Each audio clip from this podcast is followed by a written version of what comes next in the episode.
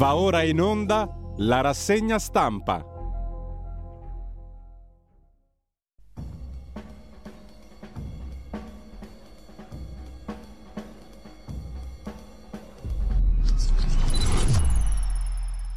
Radio Libertà, le trasmissioni tornano in diretta con la rassegna stampa affidata ad Antonino Danna. Grazie Meneghino Volante, amiche e amici miei, ma non dell'avventura, buongiorno, siete sulle magiche, magiche, magiche onde di Radio Libertà, questa è la rassegna stampa, io sono Antonino Danna e oggi è mercoledì 20 luglio dell'anno del Signore 2022. Cominciamo subito la nostra rassegna stampa ricordandovi i nostri consueti appelli. Primo, date il sangue, il sangue in ospedale serve sempre, salverete vite umane, chi salva una vita umana salva il mondo intero. Secondo appello, andate su radiolibertà.net, cliccate su Sostienici e poi abbonati. Troverete tutte le modalità per sentire questa radio un po' più vostra, per eh, parteciparvi più attivamente. Andrete dai semplici 8 euro mensili della Hall of Fame fino ad arrivare ai 40 euro mensili del livello creator che vi consentirà di essere coautori e co-conduttori di almeno una puntata del vostro show preferito con il vostro conduttore preferito. Quali sono i temi di oggi? Eh, il tema necessariamente naturaliter eh, e dalle 9.30 poi lo commenteremo insieme all'immenso Carlo Cambi nel corso degli scorretti e poi dopo avremo un'ulteriore coda in collegamento con il Senato insieme all'immenso Pierluigi Pellegrin, per cui continuate a seguirci, oggi vi ragguaglieremo su questa crisi di governo il tema è eh, questo discorso che il Presidente del Consiglio Mario Draghi presenterà al, eh, pronuncerà al Senato, nel corso del quale, a quanto pare, porrà le sue condizioni. Ieri è stata una giornata, lo sapete, di incontri frenetici, anche a sorpresa. Draghi ha visto Mattarella eh, senza che la cosa avesse un qualche annuncio ufficiale, si è saputo solo a cose fatte. Il presidente del Consiglio, al momento ancora dimissionario, ha eh, incontrato Enrico Letta, causando anche un certo motivato, peraltro, motivato sdegno nel centrodestra. Poi la cosa si è risolta con un giro di telefonate nel pomeriggio in serata anche con i leader del centrodestra. Insomma, siamo lì lì per cominciare. Mario pare porrà delle, condizio- delle condizioni Mario, insomma, può fare un'offerta che nessuno può rifiutare, come cantavano gli statu quo nel 1979. Whatever you want, e andiamo.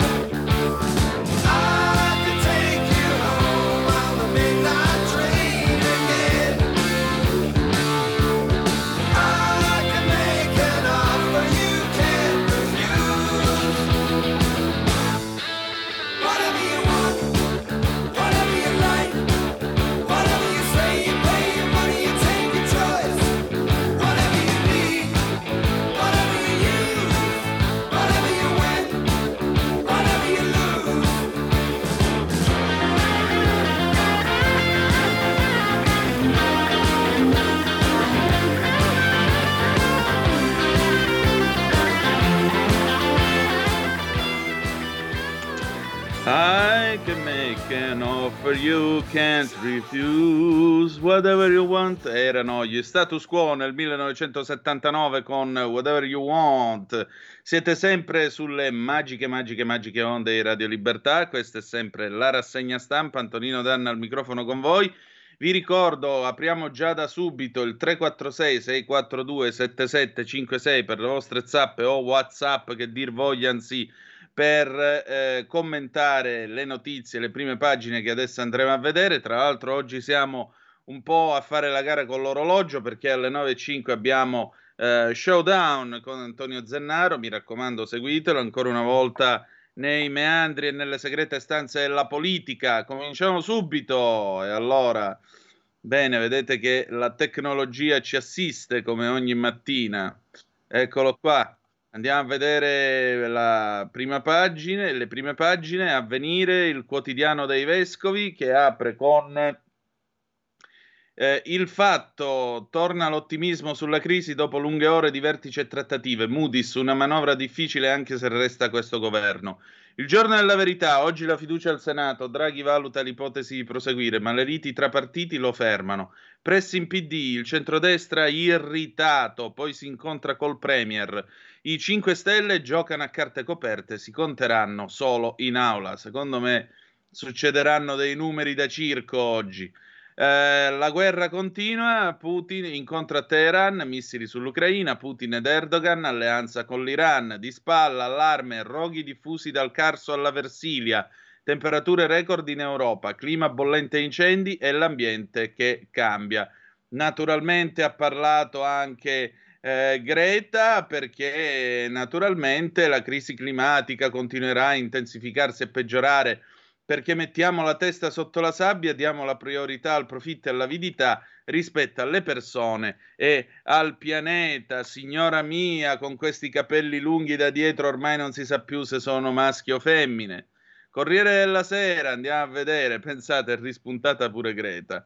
Eh, Crizzi, il Corriere della Sera, crisi, il Presidente del Consiglio sale al colle, poi vede eletta la delegazione del centrodestra, il segretario PD, supereremo le difficoltà, i tormenti 5 Stelle, Draghi in aula, tensione e spiragli.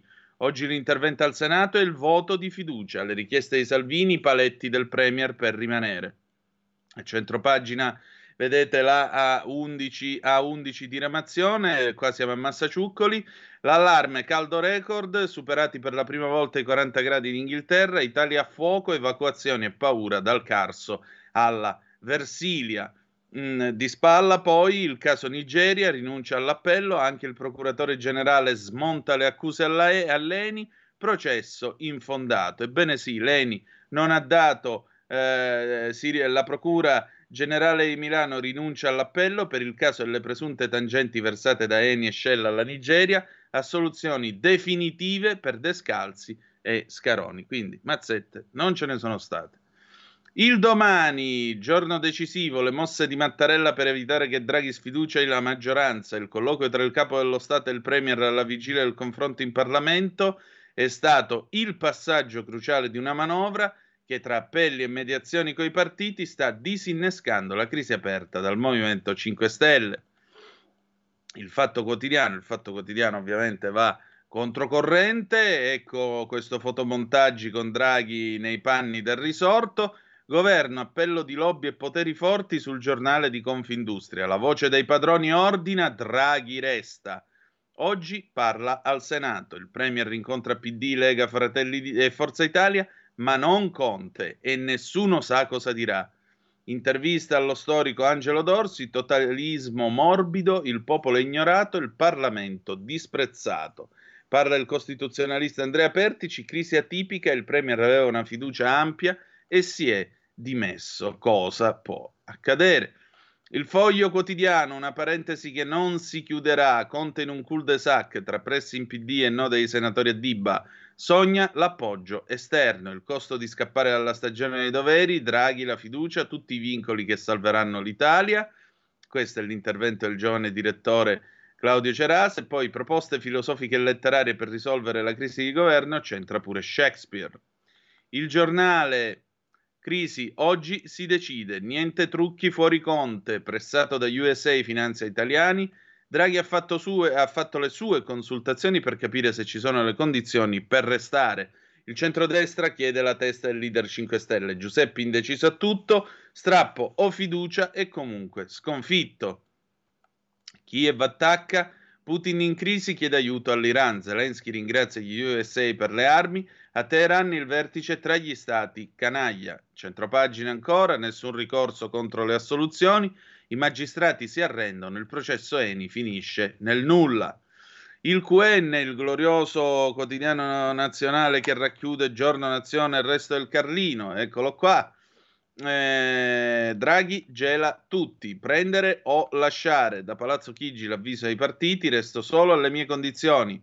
Oggi la resa dei conti al Senato, il voto di fiducia previsto in serata, vigilia ad alta tensione, musi lunghi nel centrodestra dopo l'incontro col Premier, Letta prova a mediare nel PD l'ombra delle urne. Poi vedete che abbiamo questa fotografia doppia al centro della pagina. Da un lato Giuseppe Conte, 57 anni, nell'angolo a sinistra, nell'angolo a destra Mario Draghi, 74 anni. Purtroppo il peso non ve lo possiamo dare. Il giorno del giudizio. Il mattino di Napoli, Draghi, il giorno del giudizio. Il Premier Roggi al Senato, resta ancora l'incognita 5 Stelle, ma cresce l'ala governista. Vertice con Letta, poi con i leader del centrodestra. Pressing delle agenzie di rating. Appello dei sindaci ai PM tra Napoli e Caserta, quei rifiuti per l'eternità nella terra dei fuochi. Di spalla, emergenza criminalità, pistola alla nuca per rapina, turisti terrorizzati a Napoli. Il raid in centro, restituito orologio perché di poco valore. Il messaggero, crisi, resta l'incognita 5 Stelle. Oggi Draghi in Senato, grillini divisi, Letta ottimista, possiamo superare lo stallo. I leader del centrodestra a colloquio a Palazzo Chigi, pressing della finanza mondiale. Di spalla Mosca riapre Nord Stream, crolla il prezzo del gas. Da domani torna l'erogazione anche se limitata ma Bruxelles prepara il razionamento dei consumi. La Russia ha deciso di riaprire il Nord Stream 1, il gasdotto che arriva in Europa, in manutenzione allo scorso 11 luglio, anche se in misura ridotta. La notizia ha avuto un effetto immediato sui prezzi del gas, che dopo il nuovo scatto nei giorni scorsi hanno invertito la rotta, scendendo ad Amsterdam sotto i 160 euro. Dunque per ora Putin avrebbe deciso di non forzare la mano e l'Europa non si trova ancora nella situazione di dover fare i conti con una chiusura totale dei rubinetti al gas. Centropagina poi sul messaggero, Terracina, sindaca arrestata, corruzione per le spiagge di spalla, in autunno sale lontane dalle scuole, slot l'allarme dei presidi, un pericolo per i ragazzi. Il tempo, Draghi cala le carte. Questa mattina il Premier comunicherà all'Aula la sua decisione sul futuro. Ieri ha incontrato Mattarella, Letta, una delegazione del centrodestra senza Fratelli d'Italia. Due le ipotesi, andare avanti senza il Movimento 5 Stelle o lasciare Palazzo Chigi. Poi lo sapete, c'è il mio momento preferito, il tempo di Osho.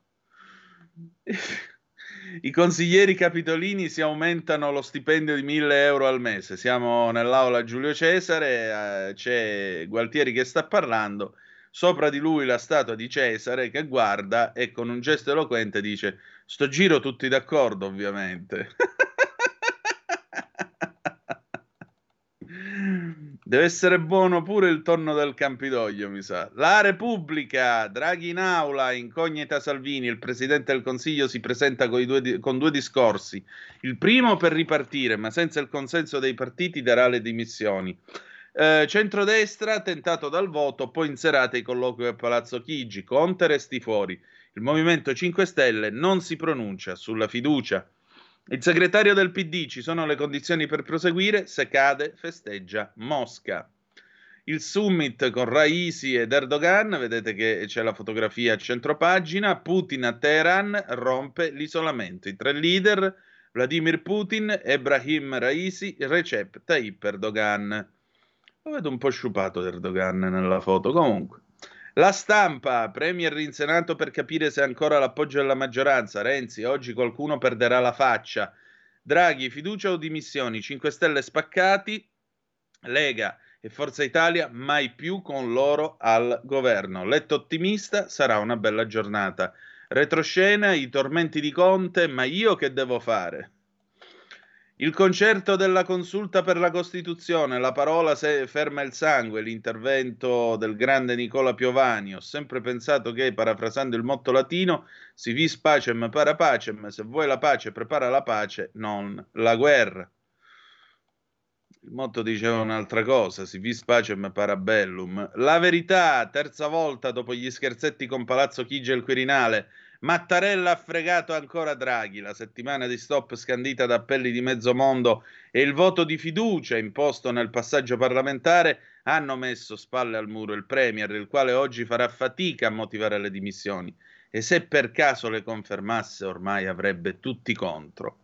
Il PG distrugge De Pasquale, appello? No, Eni tenuta in ostaggio sulla base di semplici chiacchiere. Arresto per i positivi senza la mascherina, Speranza allenta un po' le quarantene, eh, ma impone l'obbligo di FFP2 eh, agli asintomatici minacciando multe e galera. Proprio mentre uno studio su Nature rivela che nei DPI pro- dispositivi di protezione individuale proliferano funghi e batteri. Mm, eh, poi abbiamo il diario del collega, il metodo De Donno continua a salvare vite, era un eroe, l'intervista al dottor Franchini che era il secondo di De Donno. Lui dopo un anno ha scritto un libro che raccoglie delle testimonianze di guariti eh, con il eh, metodo al plasma, esattamente quello che avevo fatto io un anno fa. Andiamo avanti, libero la paura fa 90, hanno scherzato tutti contro tutti, tutti odiano tutti, ma alla fine i leader lavorano per lasciare Draghi al suo posto. Oggi al Senato il voto decisivo. Intanto lui ci impone razionamenti sul gas. Il PG archivi accuse PM, non c'è prova, solo insinuazioni. Sca- la scandalosa indagine su Eni distrugge la procura di Milano. Uh, indagato poi un fedelissimo di Giorgia, nuovo assalto a Fratelli d'Italia, magistrati scatenati contro la Meloni, incendi in Versilia e sul Carso, la A4 si ferma, l'Italia in fiamme, bloccati treni e autostrade. Fa un caldo record come nel 1964, niente di meno. Andiamo a vedere i giornali locali. Brescia oggi, acqua dai pozzi, boom di acquisti, richieste pressanti degli agricoltori ai privati, un'ora di flusso costa 32 euro, moltiplicate le richieste di perforazione. Corriere del Mezzogiorno Campania, centro storico, l'Europa taglia, definanziati 50 progetti, la Commissione risorse solo per quelli che si possono realizzare. Corriere del Mezzogiorno Puglia, dopo 13 anni intesa sul piano casa, trovato l'accordo in maggioranza, centri storici e aree industriali esclusi dagli interventi. Corriere del Trentino, agricoltura, tagliati 600 stranieri, stagionali, effetto del decreto flussi, manca personale, col diretti vogliono lavorare in nero. Corriere del Veneto, Venezia Mestre, Draghi bis, Zaia in pressing su Salvini, vertice nella Lega, il presidente Veneto chiede al segretario di rinunciare al voto. Corriere della Sera, dorso, dorso di Bergamo, il Pala Kreberg sarà demolito per far posto al nuovo Palasport, ancora un anno di spettacoli, poi via i lavori. Corriere della Sera, dorso di Brescia, Francia corta, vendemmia breve, in alcune zone la raccolta dell'uva già inizia agosto, fra dieci giorni la valutazione sul resto. Corriere della Sera, dorso di Roma, la pandemia spinge l'usura, 20% in più il rapporto della Corte dei Conti, divorzi e perdita del lavoro portano le vittime dai cravattari. Corriere di Torino, la siccità anticipa la vendemmia, raccolta delle uve in partenza a Ferragosto, rischio di una produzione minima ma di qualità.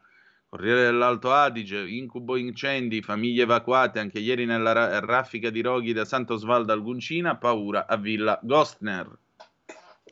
Corriere di Bologna, per Draghi si muove anche Prodi, il professore firma un appello per il Premier con manager, docenti, imprenditori.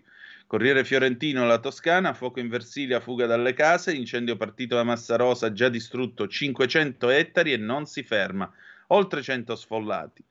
La Gazzetta del Sud, Messina e eh, Sicilia, Senato, ore 9.30, Draghi al bivio, l'Italia pure, riflettori sui 5 Stelle, il Premier ha incontrato Letta e poi sollecitato Forza Italia e Lega, allarme di Moody's e Fitch sul bilancio e credito. Trent'anni fa la strage a Palermo, familiari e amici, basta passerelle e promesse, Borsellino, il silenzio, meglio delle bugie.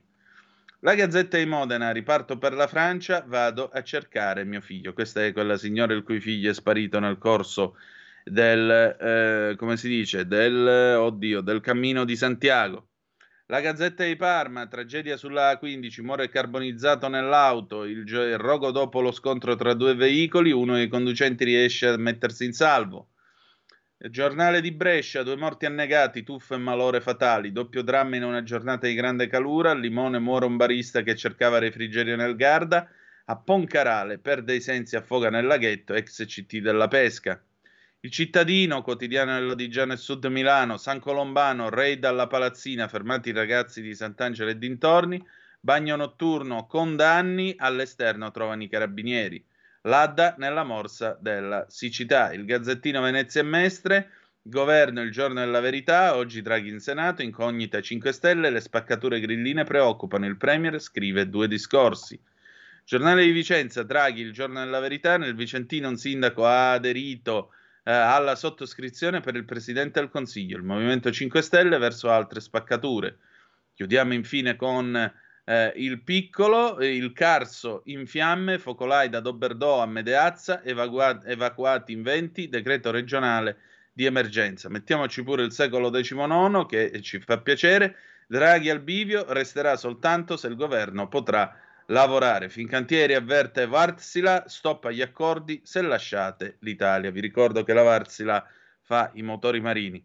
Allora, eh, sapete che a Trieste gli operai della Varsila sono in agitazione da giorni proprio perché temono di perdere il lavoro. Draghi che si presenta con due discorsi al Senato mi ricorda molto, visto che oggi è il 20 di luglio, eh, Nixon che aveva pronto il 21 luglio del 69 un discorso eventualmente per confortare gli Stati Uniti d'America nel caso in cui non avesse funzionato il, il, il LEM, il modulo lunare, nel caso in cui non fosse riuscita a riaccendere i motori a risalire in orbita per andare poi a portare eh, Aldrin e Armstrong eh, insieme a Collins di nuovo poi mh, la, col modulo di comando giù verso la Terra. E quindi è rimasto negli archivi questo discorso dove il presidente Nixon avrebbe dovuto informare la nazione con delle parole, diciamo, abbastanza ovattate, eh, il fatto che questi due sarebbero rimasti a morire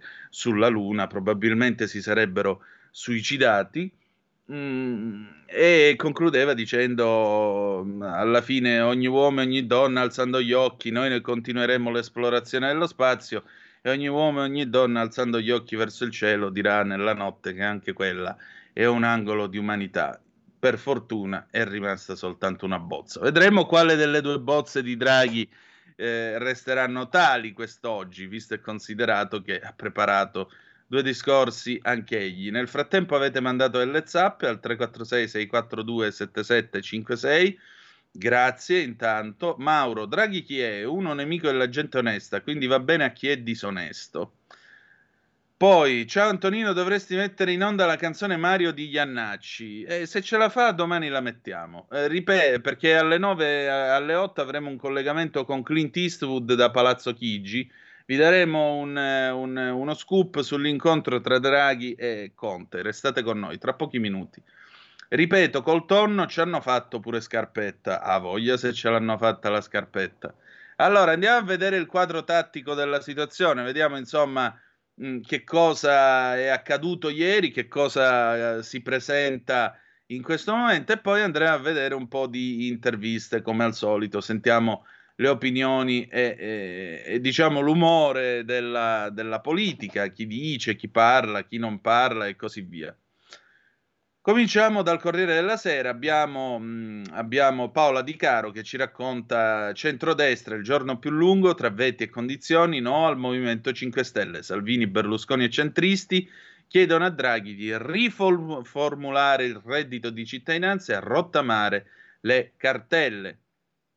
Una giornata sulle montagne russe per il centrodestra di governo in continua oscillazione tra trattative e rottura e con l'irritazione a tratti la furia di tutti i leader riuniti a Villa Grande, residenza romana di Berlusconi, dove all'inizio di un vertice tra il Cavaliere con Marta Fascina, Tajani, capigruppo azzurri Bernini e Barelli, Ronzulli, Salvini con Molinari e Romeo, Cesa e Lupi è arrivata come uno schiaffo violento la notizia che Draghi aveva ricevuto in mattinata Enrico Letta e poi era salita al Quirinale per confrontarsi con Mattarella. Una provocazione, ma come si permette di trattarci così? Ma chi siamo noi? I paria?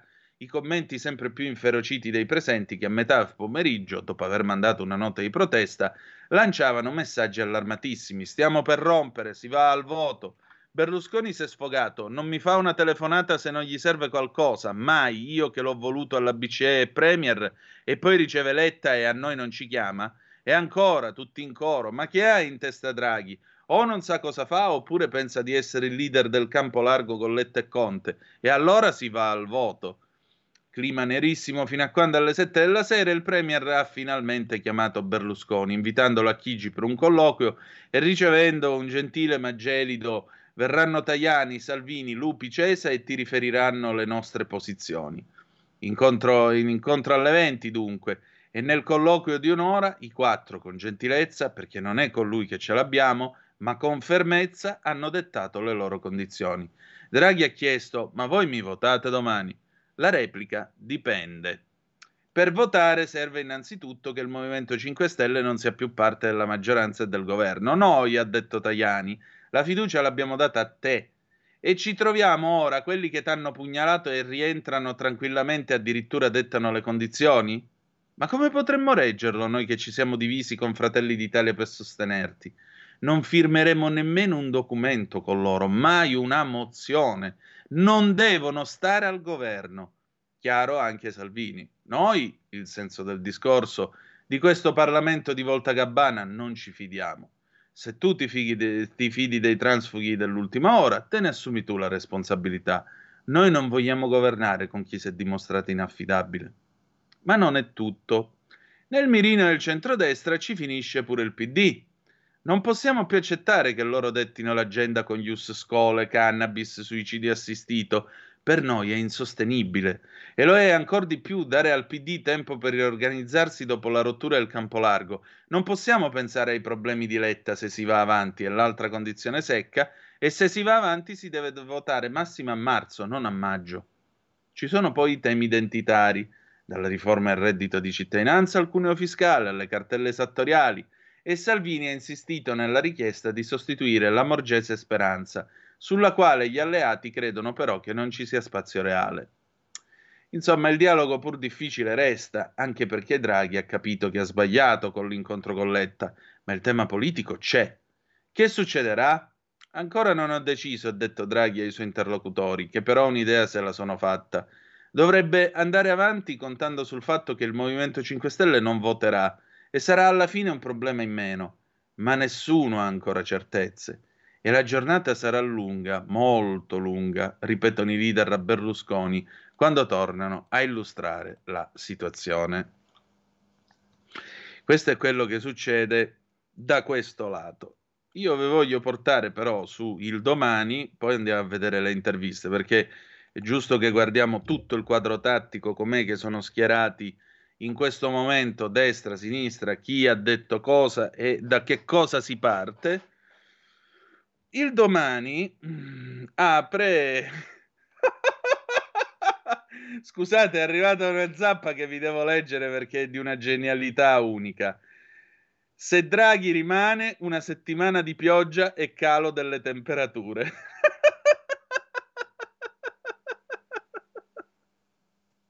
Lo trovo splendido. Splendido. Vabbè. Eh. Io comunque per la pioggia e il calo delle temperature un pensierino ce lo farei.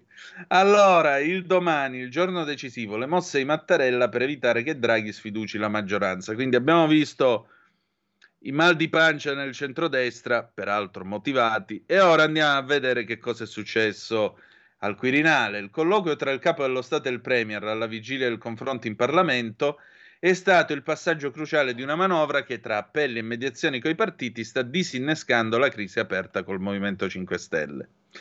La collega Daniela Preziosi ci ragguaglia e ci dice sostanzialmente che è successo quello che il Colle prevedeva, sono piovuti gli appelli di mezzo paese, quelli internazionali, sindaci, presidenti di regione, tutti tranne l'unico di Fratelli d'Italia, fino all'apposita nota minacciosa dell'agenzia Fitch che parla dell'incipiente incertezza politica del nostro paese. Quando Draghi torna a Palazzo Chigi incontra Enrico Letta, che poi non riferirà neanche ai suoi dirigenti i dettagli della conversazione. Da Palazzo invece filtra, ma con mille condizionali, qualche virgola sulla disposizione d'animo del Premier. Nel suo discorso stamattina al Senato alle 9.30 potrebbe lanciare qualche segnale verso chi nei 5 Stelle vorrà votarlo. Nel pomeriggio, però, la tela si disfa dal lato della destra di governo. Matteo Salvini incontra i suoi amministratori e presidente di regione, tutti contrari al voto anticipato. Da pranzo a sera i vertici della destra di governo si riuniscono a Villa Grande, il villone mm, romano di Silvio Berlusconi. Da lì il leghista tenta di sfasciare il fragile tentativo di rimettere insieme i cocci della maggioranza. Fa sapere di una sua profonda irritazione per il faccia a faccia tra Draghi e Letta e per la presunta scelta di risolvere la crisi confrontandosi solo col lato sinistro della maggioranza. Fonti di Palazzo Chigi fanno sapere che è stato il segretario PD a chiedere il confronto. A sera saranno Salvini e Tajani e compagnia ad andare da Draghi. I ministri forzisti, Pasdaran Draghiani ma non convocati in villa, buttano otri di acqua sul fuoco e spingono dalla parte della prosecuzione del governo. Ma adesso un attimo di pausa e ci colleghiamo con eh, Palazzo Chigi, con Clint Eastwood che ci ragguaglia sull'incontro in corso tra Mario Draghi e Giuseppe Conte. Clint, mi senti? Colonnello,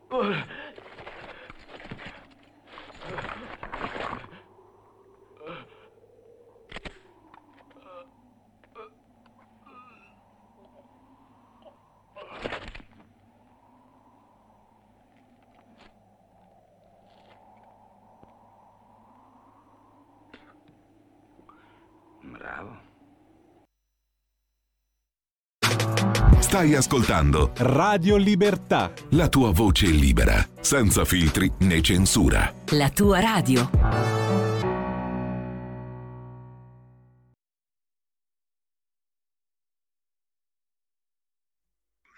E la linea torna ad Antonino Danna.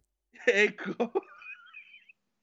E mi dispiace per chi ci sta seguendo su Facebook e non ha potuto sentire il collegamento con Clint. Comunque avete ascoltato la resa dei conti, appunto, il brano scritto da Ennio Morricone eh, per qualche dollaro in più è appunto la scena del duello finale tra eh, Gianmaria Volontè nei panni dell'Indio contro il colonnello Mortimer, cioè l'Ivan Cliff. Anzi, mi avete fatto pure venire voglia di rivedermelo stasera in DVD. Eh, che dire di più? Eh, quando c'è poco da fare, insomma, chi, chi, ha sparato a chi e chi sarà politicamente morto quest'oggi al termine di questo, di questo duello, secondo voi? Il colonnello, eh, il colonnello Mortimer, cioè Mario Draghi, oppure l'Indio, cioè Giuseppe Conte? Votate 346 642 7756. Vediamo chi secondo voi eh, uscirà vincitore dal duello oggi. Il gioco lo conoscono, quando finisce il carry-on della fiducia parlamentare si spara. Vediamo che cosa, che cosa succede. Allora, continuiamo la nostra rassegna stampa. Nel frattempo avete scritto che culo ha avuto Gabber di morire prima di dover scegliere se la libertà era quella di farsi bucare per salvare gli altri o rifiutarsi per se stessi. Sì, ma ora i vaccini che c'entrano con, con, con il governo che cade, ragazzi? Draghi, ovvero il dittatore, detta le condizioni, i servi si piegano, Marco. Corrado Metalmeccanico da Treviso, ciao Corrado, buongiorno dottor Antonino, siamo il paese più bello del mondo ma governato e abitato dai peggiori, siamo assolutamente senza attributi, si è visto negli ultimi anni.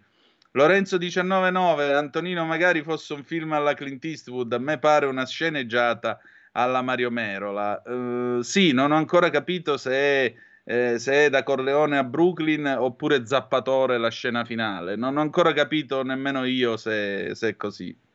Allora, tornando a noi, vi stavo, de- vi stavo dicendo di, de- il domani che mh, mm, ci dà questo, questo spaccato di quello che succede nel centro-sinistra.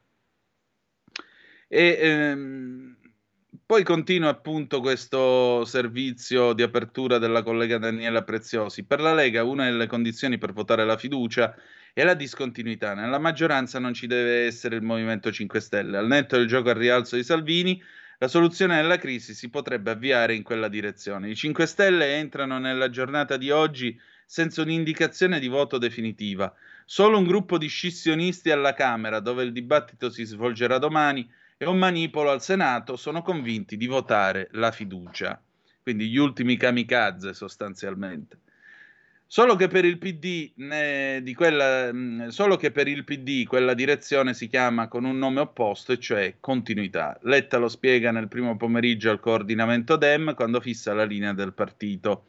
Serve continuità, ho fatto tutti gli sforzi necessari e continuerò in queste ore per far sì che il governo continui. Nell'interesse del Paese bisogna rilanciare il lavoro del governo, in particolare per la svolta sociale che abbiamo ottenuto, non possiamo buttare via l'occasione della legge di bilancio per la protezione degli italiani più fragili. Sono le parole che vengono riferite da chi le ha ascoltate. Liletta annuncia l'appello che più tardi scandirà dal palco della festa dell'Unità di Roma e dopo ripeterà ai gruppi parlamentari. Faccio appello alle forze politiche di maggioranza a continuare questa esperienza di governo, a rilanciarla senza mettere veti. Ma per andare avanti bisogna trovare la compattezza in Parlamento, come chiede il Paese. Ascolteremo il discorso del Presidente del Consiglio, ma l'indicazione è confermargli il sostegno, nella convinzione, forse più di una speranza, che questo sostegno possa arrivare anche dagli altri partner di governo discontinuità, discontinuità, per rimettere insieme le forze politiche che votano lo stesso Premier intendendo due cose opposte, servirebbe una formula da minimo comune multiplo, come ipotizza il deputato Stefano Ceccanti. Del tipo la Camera, udite le comunicazioni del Presidente del Consiglio, le approva, senza ulteriori specificazioni. Oltre non si può andare, se non a rischio di far saltare tutto un'altra volta. A sera ancora l'orizzonte non è chiaro è molto possibile che nelle prossime ore dovremmo vivere un po' di sconquassi provocati da decisioni di altri, ammette Letta, e ce l'ha con la Lega, oltre che col Movimento 5 Stelle. È possibile che saremmo chiamati a scelte per cui è fondamentale l'unità, senza aver paura del Paese. Voi avete paura di andare a votare? 346 642 7756 quindi, come vedete, da un lato c'è Letta che vuole fare il salvatore della patria e comunque vuole andare avanti per tutelare gli italiani più deboli. Mentre invece dall'altro lato c'è la Lega che pone una serie di condizioni insieme con Forza Italia, prima, fra tutte l'uscita di, eh, di, del Movimento 5 Stelle dall'interno di questo governo. Ora, il punto è capire, Draghi, in tutto questo se eh, si appellerà al Movimento 5 Stelle, se parlerà con i transfughi di Crippa, se rivolgerà loro un qualche appello, saluto, eh, anelito di speranza, quello che volete voi, carezza, quello che volete voi, ma basta che più o meno i voti saltino fuori. Vedete, è tutto così ingarbugliato che alla fine della fiera uno si chiede: ma valeva la pena fare questa manfrina? Sono cinque giorni che il paese vive eh, col fiato sospeso per sapere che cosa debba succedere, che cosa succederà, che ne sarà di noi e tutto il resto. E nel frattempo, nel frattempo la storia fa il suo corso, nel frattempo l'economia fa il suo corso, nel frattempo i guai proseguono ad ammonticchiarsi perché mh, mm, ora vi dico che cosa succede invece col gas. Perché eccolo qua, siamo su Il Giornale, fiato sospeso sul Nord Stream, stop definitivo, no, riparte. Bruxelles teme il peggio, ma Putin, Gazprom è pronta a rispettare gli impegni. Fondo monetario internazionale, l'Italia rischia il 5,5% del PIL. Cioè, noi stavamo cercando di risalire già una china del meno 10. Stavamo cercando di fare il nostro meglio, adesso rischiamo il 5,5% del PIL. Cioè, significa significa che quando tutto questo casino sarà finito, se finirà, se, se, a Vladimir non viene voglia davvero di premere il bottone rosso e farla finita per tutti, significa che noi saremo un paese molto più povero di come eravamo nel 2019, prima che cominciasse questo inferno. Quindi provate a immaginare che, che razza di anni ci possano attendere.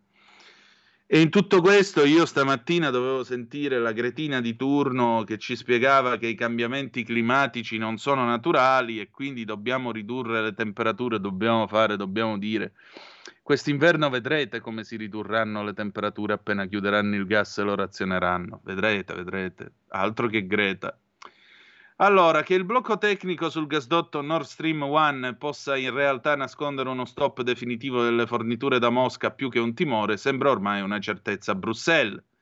La Russia dovrebbe far ripartire l'infrastruttura domani, ma in UE stiamo lavorando sul presupposto che non torni in funzione il gasdotto, ha detto il commissario europeo al bilancio Johannes Hahn. Si dà per eh, scontato che il blocco sia definitivo. La chiusura è sembrata da subito un pretesto e ha chiara l'intenzione del Cremlino di interrompere le forniture. Secondo Reuters, invece, la Russia riprenderà regolarmente le consegne all'Europa attraverso il Nord Stream, seppure una capacità inferiore rispetto alla sua portata di 160 milioni di metri cubi al giorno. Anche secondo Bloomberg, domani Gazprom sarebbe pronta a riavviare le forniture a flusso ridotto notizia che ha fatto scendere i prezzi del 2%. Ma la decisione finale ancora deve essere presa dal Cremlino e in UE l'allerta è ai massimi.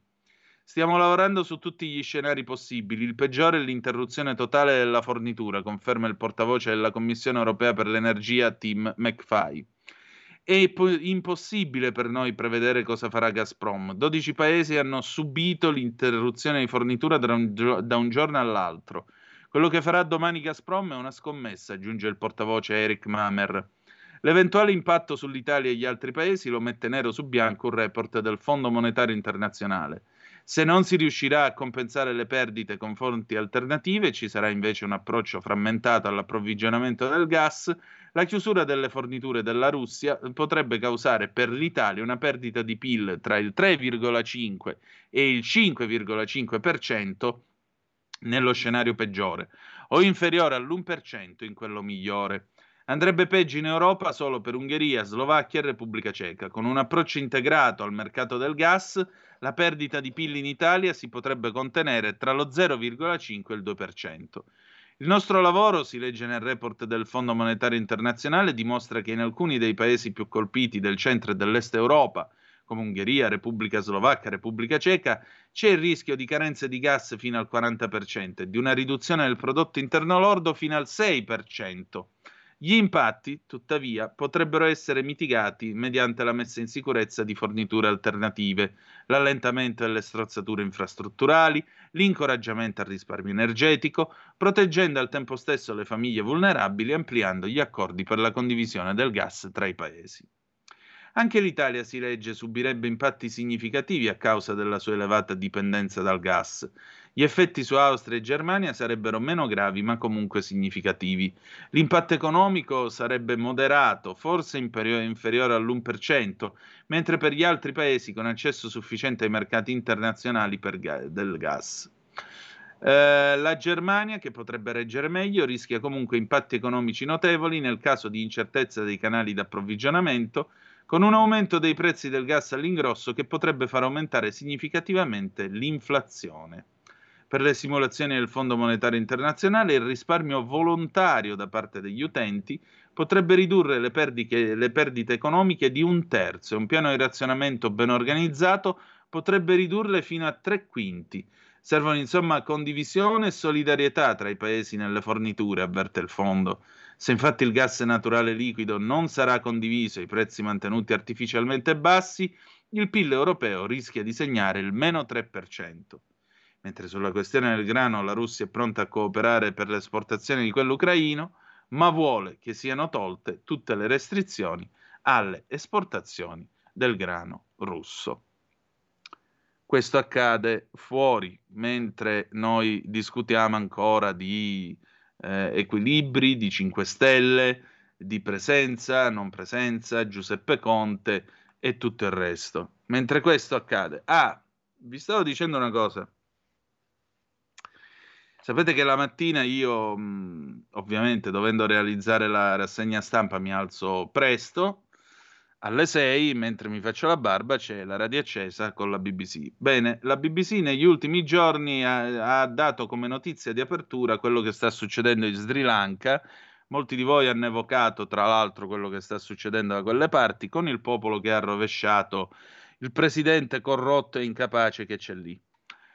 Stamattina, stamattina, 30 secondi hanno dedicato al nostro paese, 30 secondi, semplicemente per dire che Mr. Draghi, if survives uh, the, the, confidence vote uh, in Italy, al Senato, poi sarà alla, alla House, alla Camera dei Deputati domani. Basta, fine, fine.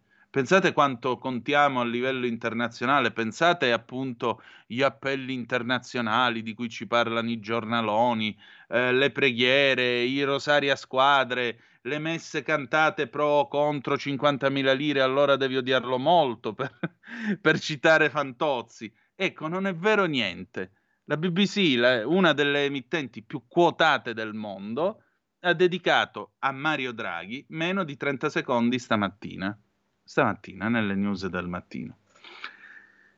Allora andiamo a vedere, questo per ridimensionare un poco la cosa, andiamo a vedere che cosa dice il Corriere della Sera, passiamo alle interviste, passiamo a sentire un po' di opinioni in giro su quello che sta per succedere tra eh, un'ora e dieci minuti scarsi. Eh, c'è un'intervista a Francesco Lollobrigida, il capogruppo di Fratelli d'Italia alla Camera, che dice al Corriere della Sera, speriamo che non sia la solita manfrina gli alleati prendano atto che la maggioranza è finita. Eh, parlarono di voto già dopo Conte. Eppure, onorevoli, i vostri alleati di coalizione non sono così netti, si riuniscono da giorni, si recano a Palazzo Chigi da Mario Draghi, non sembrano voler mai strappare. Che succede? Salta il centrodestra? Guardiamo con fiducia a quello che fanno trapelare dai vertici del centrodestra di governo. Ho sentito autorevoli esponenti che confermano la linea annunciata e che sarebbero andati a rappresentarla a Palazzo Chigi. Qual è la loro linea? Si sono resi conto, direi finalmente, che è impossibile governare col PD e il Movimento 5 Stelle. Si sono resi conto dell'inaffidabilità di Giuseppe Conte. Dovrebbero quindi prendere atto che questa esperienza di governo è finita. Vi fidate ancora? Noi proviamo sempre a fidarci. Non sempre però questa fiducia è ben riposta. Ma per noi la questione più importante è non tradire le aspettative di milioni di italiani che vorrebbero far pesare il loro voto nelle scelte che ormai da dieci anni bocciano il PD nelle urne e poi, per un motivo o per l'altro, se lo ritrovano a Palazzo Chigi. E questa è la ragione per la quale cresce l'astensionismo. Ecco perché l'unico modo per combattere questo fenomeno è restituire importanza al voto. E se alla fine dovessero decidere di sostenere un esecutivo a guida Draghi, di fatto lo stanno già appoggiando si assumerebbero le responsabilità di preferire un governo col PD a una vittoria con Fratelli d'Italia. Quali sarebbero le conseguenze? A fronte della quasi certa vittoria alle elezioni, Forza Italia e Lega dovrebbero assumersi la responsabilità di tenere in piedi un governo col PD in forza centrale. E questo dovrebbero farlo non solo davanti a Fratelli d'Italia, ma all'intero popolo del centrodestra. In queste ore sono interrotti i canali Collega e Forza Italia? I contatti ci sono, certo, confidiamo che non sia la solita manfrina. Ne abbiamo già viste tante in questa legislatura. Ricordate, dopo il governo Conte ci sarà il voto? Ecco, non vogliamo finisca così un'altra volta. Pandemia, guerra, crisi economica, sicuri che il voto sia la scelta migliore? Sono anni che ci sentiamo ripetere che bisogna tenere in piedi un governo per risolvere i problemi. Si sono risolti? No perché siamo una repubblica parlamentare e le decisioni passano tutte al Parlamento. Finché non si rinnova un Parlamento in cui il gruppo più forte è quello grillino, non si potrà fare nulla di buono. Voi che cosa ne pensate? Anche perché Cesare Zapperi eh, si occupa, sempre sul Corriere, del, della Lega e dà il retroscena, perché naturalmente Matteo Salvini si sta muovendo e in particolare la realtà è più articolata ne sono stati testimoni quanti hanno partecipato al vertice. Parte in presenza a Montecitorio, parte in videoconferenza con ministri, sottosegretari, capigruppo parlamentari, governatori. Proprio dal fronte di questi ultimi si è levata con più decisione del consueto la voce di Luca Zaia. Da sempre convinto assertore della necessità di sostenere Draghi fino alla fine della legislatura, ha richiamato con forza il partito ad abbandonare i tatticismi. Non dobbiamo ripetere gli errori conne- commessi nella partita per il Quirinale, ha ricordato il governatore Veneto, ripensando ai giorni caldissimi di fine gennaio quando la Lega arrivò a mettere cappello sulla riconferma di Sergio Mattarella dopo aver tentato una manovra spericolata con Giuseppe Conte a sostegno di Elisabetta Belloni. E il faccia a faccia a Palazzo Chigi, richiesto da Enrico Letta ben prima di quanto fatto dagli esponenti del centrodestra, è suonato come un'occasione perduta per guadagnare credito. Per l'ala governista del Carroccio, in cui rientrano i ministri a partire da Giancarlo Giorgetti, bisogna garantire pieno appoggio a Draghi senza se e senza ma.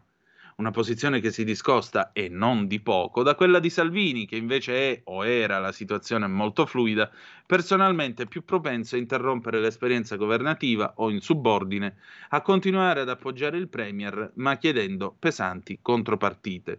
Quali?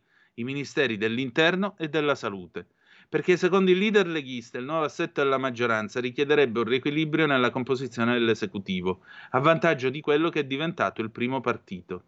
Anche alla luce dell'incontro in serata con Draghi, alla fine sembra aver prevalso la linea dei governisti, anche se poi da fonti leghiste filtra una nota che nel prendere le distanze dal Parlamento, definito covo eh, di, Volta, di Volta Gabbana, lascia a Draghi la responsabilità di accettare i voti da chi gli aveva negato la fiducia.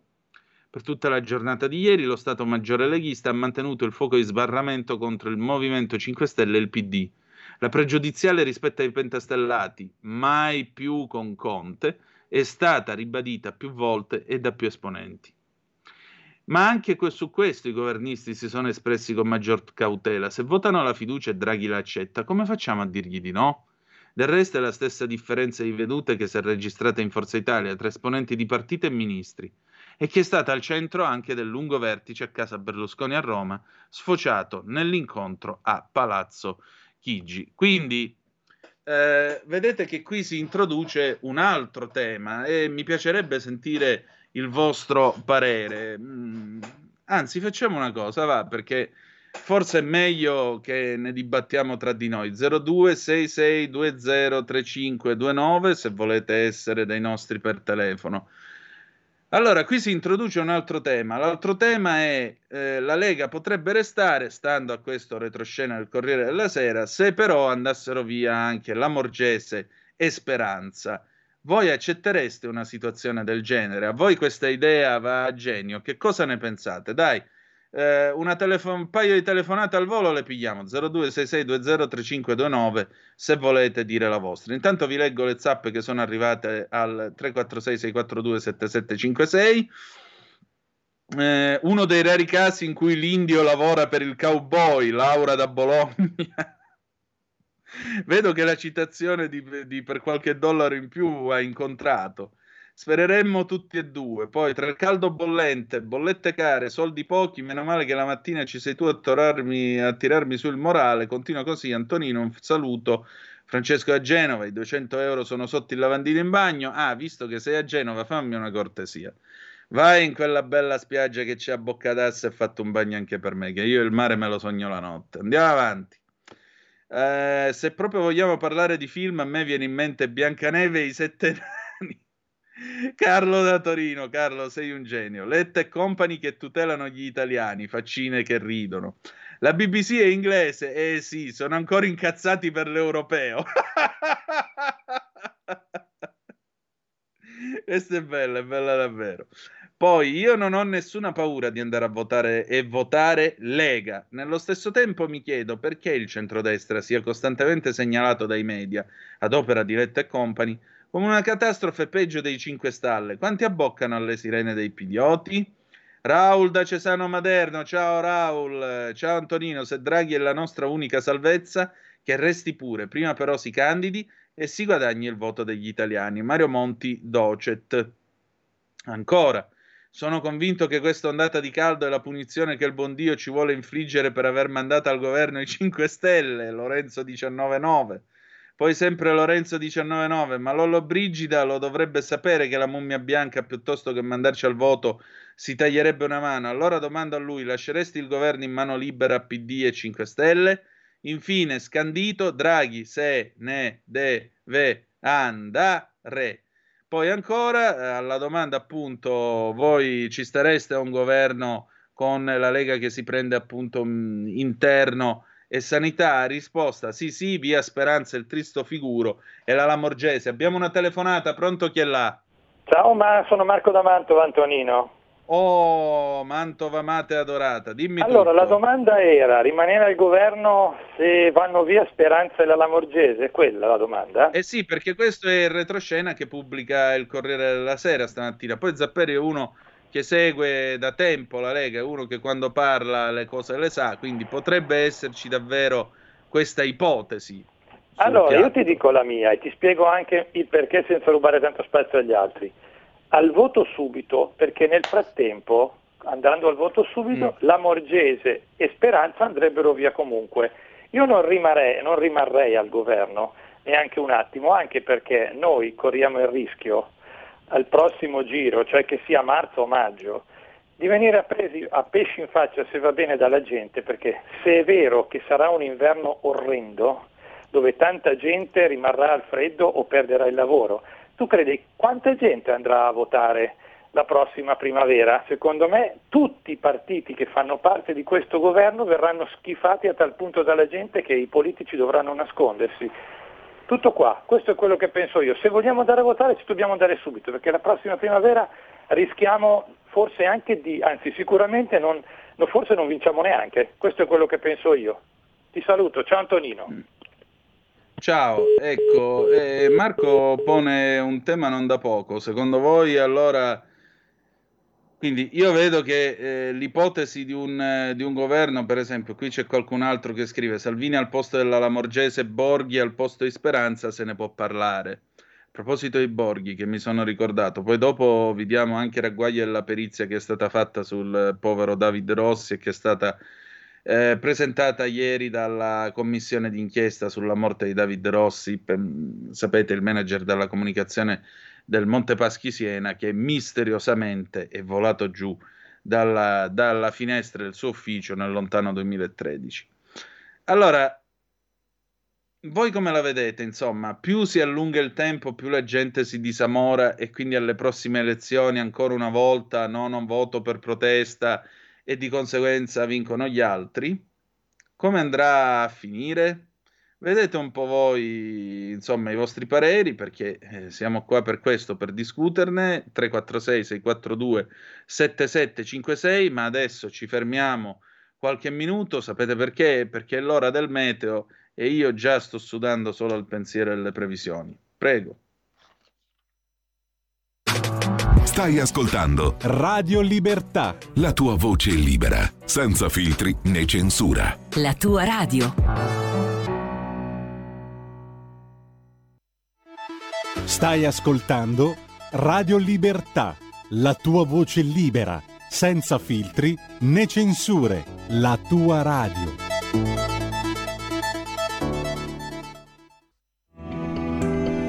Il meteo.it presenta le previsioni del giorno. L'anticiclone africano Apocalisse 4800 non molla assolutamente la presa e regalerà un'altra giornata soleggiata e molto calda al nostro paese. Al mattino i cieli si presenteranno limpidi pressoché ovunque, senza alcun disturbo da segnalare. Nel pomeriggio la situazione sarà sostanzialmente la medesima, anche se qualche addensamento e isolati piovaschi potrebbero interessare l'arco alpino di confine, specialmente quello centro-orientale. Per ora è tutto da ilmeteo.it dove il fa la differenza, anche nella nostra app. Una buona giornata da Lorenzo, te dici? Avete ascoltato le previsioni del giorno. E la linea torna al nostro Antonino Danna. A te Antonino. Super giovane, buongiorno al nostro Cristian Basini, lui è veramente un super giovane, un numero uno siete sempre sulle magiche, magiche, magiche onde di Radio Libertà. Questa è sempre la rassegna stampa. Antonino Danna al microfono con voi. Mentre tutto questo accade, c'è qualcun altro, perché vedete che gli appelli pro Draghi sono stati di tutti i tipi. Addirittura ieri abbiamo avuto il clochard che ha detto che Draghi deve restare al suo posto. Io, ma io preferisco tacere perché potrei dire delle cose da codice penale e non mi va e preferisco, preferisco evitare. Io avrei voglia di continuare a fare il mio mestiere ancora per qualche anno, però le voci si fanno sentire ancora e naturalmente chi si muove, eh, chi ha mostrato un certo attivismo, perché ormai è praticamente un partito politico, è la Chiesa Cattolica Italiana. La gloriosa Chiesa Cattolica Italiana che un tempo aveva le sue truppe cammellate all'interno di svariati partiti, perché questa era stata la grande, la grande lezione del ruinismo, finita la democrazia cristiana, tu ti tieni i tuoi pattuglioni di deputati cattolici nel centro, nella destra e nella sinistra e se c'è qualche problema fai alzare in piedi loro e parlano per te, tu li imbecchi e loro parlano, ora invece partono direttamente loro lancia in resta, che così è per il maggior bene delle anime. Per il maggior bene delle anime c'è anche Monsignor Paglia che eh, parla, eh, presidente della Pontificia Accademia per la Vita, nonché spirituale consigliere di quelli di Sant'Egidio, l'ONU di Trastevere, il quale interviene e dice Draghi deve proseguire in, dra- in ballo anche il futuro di 14 milioni di anziani, riforma dell'assistenza in bilico. E pensate, dice, eh, dice Monsignor Paglia commentando, commentando eh, le ultime attività del, del, della Chiesa Cattolica, dice qual è la situazione attuale degli anziani. Il nostro lavoro è iniziato da un approfondimento dei dati Istat. Abbiamo visto che considerando solo chi ha più di 75 anni ci sono 2,7 milioni di di persone che vivono in casa con difficoltà gravi di carattere motorio, almeno un milione da soli e senza alcun aiuto, mezzo milione in condizioni di povertà. Cosa si pensa di fare? Eh, il progetto definisce e finanzia un sistema sanitario integrato che possa raggiungere e assistere queste persone a casa loro, perché non siano sradicati dalla loro vita, dal loro quartiere insieme non siano soli. Se lo scelgono tutti devono avere il diritto di poter essere assistiti senza dover lasciare la propria casa. Abbiamo previsto che con un investimento di circa 10 miliardi in 5 anni si possa decuplicare l'impegno per l'assistenza domiciliare, aprire centri diurni, mettere in rete gli, gli ultra ottantenni. Giorni fa il segretario di Stato Vaticano Pietro Parolin ha lanciato un appello alla responsabilità. Abbiamo di fronte sfide epocali, dobbiamo metterci tutti a lavorare insieme, non dividerci. Lei cosa direbbe al presidente Draghi? Mi auguro comprenda quanto, che, quanto sia essenziale che resti. Ci sono responsabilità più grandi delle nostre condizioni e sensibilità personali. Capisco tutte le difficoltà, ma è importante che il Presidente del Consiglio e il Governo, in un momento difficile come questo, possano continuare a svolgere la loro opera. Abbiamo una telefonata, pronto chi è là? Sì, buongiorno Antonino, Antonello del Veneto, provincia di Carissimo, Treviso. buongiorno, che tempo Sì. fa nel Veneto? Ma qui fa caldo come a Roma, sai, anzi, Mamma mia. a sentire anche le parole di Zaia fa venire ancora più caldo. Te lo dico francamente, da Veneto, Veneto Eh, Doc, quale sono anch'io. Bene, dimmi tutto. Oltre al Paglia, perché non hanno fatto l'intervista anche a Comenei? Cioè, capisco questa- questo, questo razzismo mediatico. Eh, ci sarebbe stato bene anche la parola di Comenei. Cosa ne dici Antonino? Comunque, ma ti pare che sia il caso di continuare con questa ciurma di transfughi? Cioè, dobbiamo continuare a dare l'appoggio ad un governo di fuoriusciti, di scalpestrati, i quali hanno cambiato casacca e continuano a impersonificare la figura degli uomini doc che vorrebbero salvare il paese. Ma stiamo scherzando? Guarda, io a Salvini ho da dirgliene di tutti i colori, ma stavolta, cari ragazzi, caro centro-destra, non fatevi impallinare anche la figura di ieri. Hanno aspettato che venisse eh, eh, eh, fuori il fatto che Letta si è incontrato con Draghi, ma perché non hanno chiesto loro anche prima di Letta l'incontro con Draghi, oltre dopo ad alzare la voce dopo alle 8 di sera? Ma dai, che figure, che figure di politici che abbiamo anche nel centro-destra. Comunque, caro mio, è meglio andare al voto, al voto, punto. La parola ai cittadini. Allora, Antonello, guarda, tu hai detto una serie di cose che a me danno da pensare, credo anche agli amici che ci stanno ascoltando. Eh, in questi giorni, l'aveva detto pure Calenda, erano stati rivolti appelli a Draghi dicendo non incontri i leader dei partiti, se deve prendere decisioni che le prenda da solo. Poi Enrico Letta bussa e viene ricevuto e Draghi accetta di rivederlo, eh, di riceverlo. Poi dopo aver parlato con Letta va, dal, va da Mattarella al Quirinale. Allora, io sarò malpensante, io sarò machiavellico, per carità, forse sto dicendo, forse mi sto immaginando delle cose che non esistono, pazienza, volete, che volete fare, eh, sarà il caldo. Ma nel momento in cui tu comunque accetti di vedere Letta, senza dire niente a tutti gli altri, tu in qualche modo comunque stai riconoscendo un posto di primazia al PD all'interno di questo governo. Cioè, stai dicendo che l'azionista di maggioranza è lui, è Letta. Per quale motivo nel momento in cui Letta ti dice io voglio venire a Palazzo Chigi a parlare con te? Benissimo, correttezza vorrebbe dire allora fammi un piacere. Mentre vieni, avvicina con la macchina da Villa Certosa là alla villa di Berlusconi e ti porti pure lui con Salvini.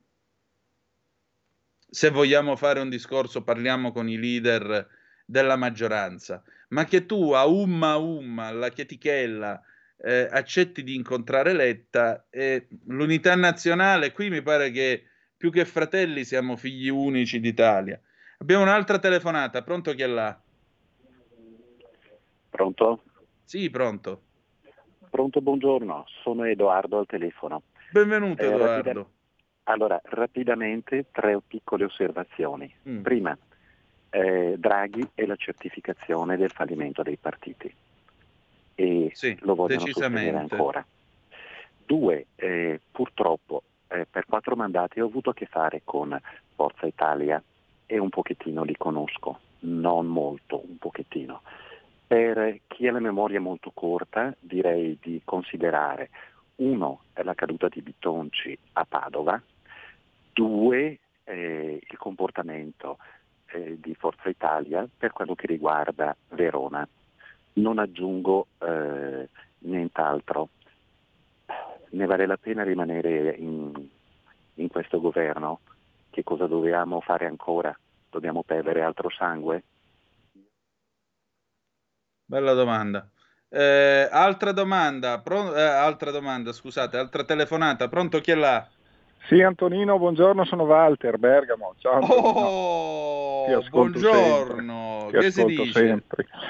Pa, tutto bene, dai, io purtroppo, come tu sai, ho cambiato macchina e sono ancora rimasto là, in quel paese là.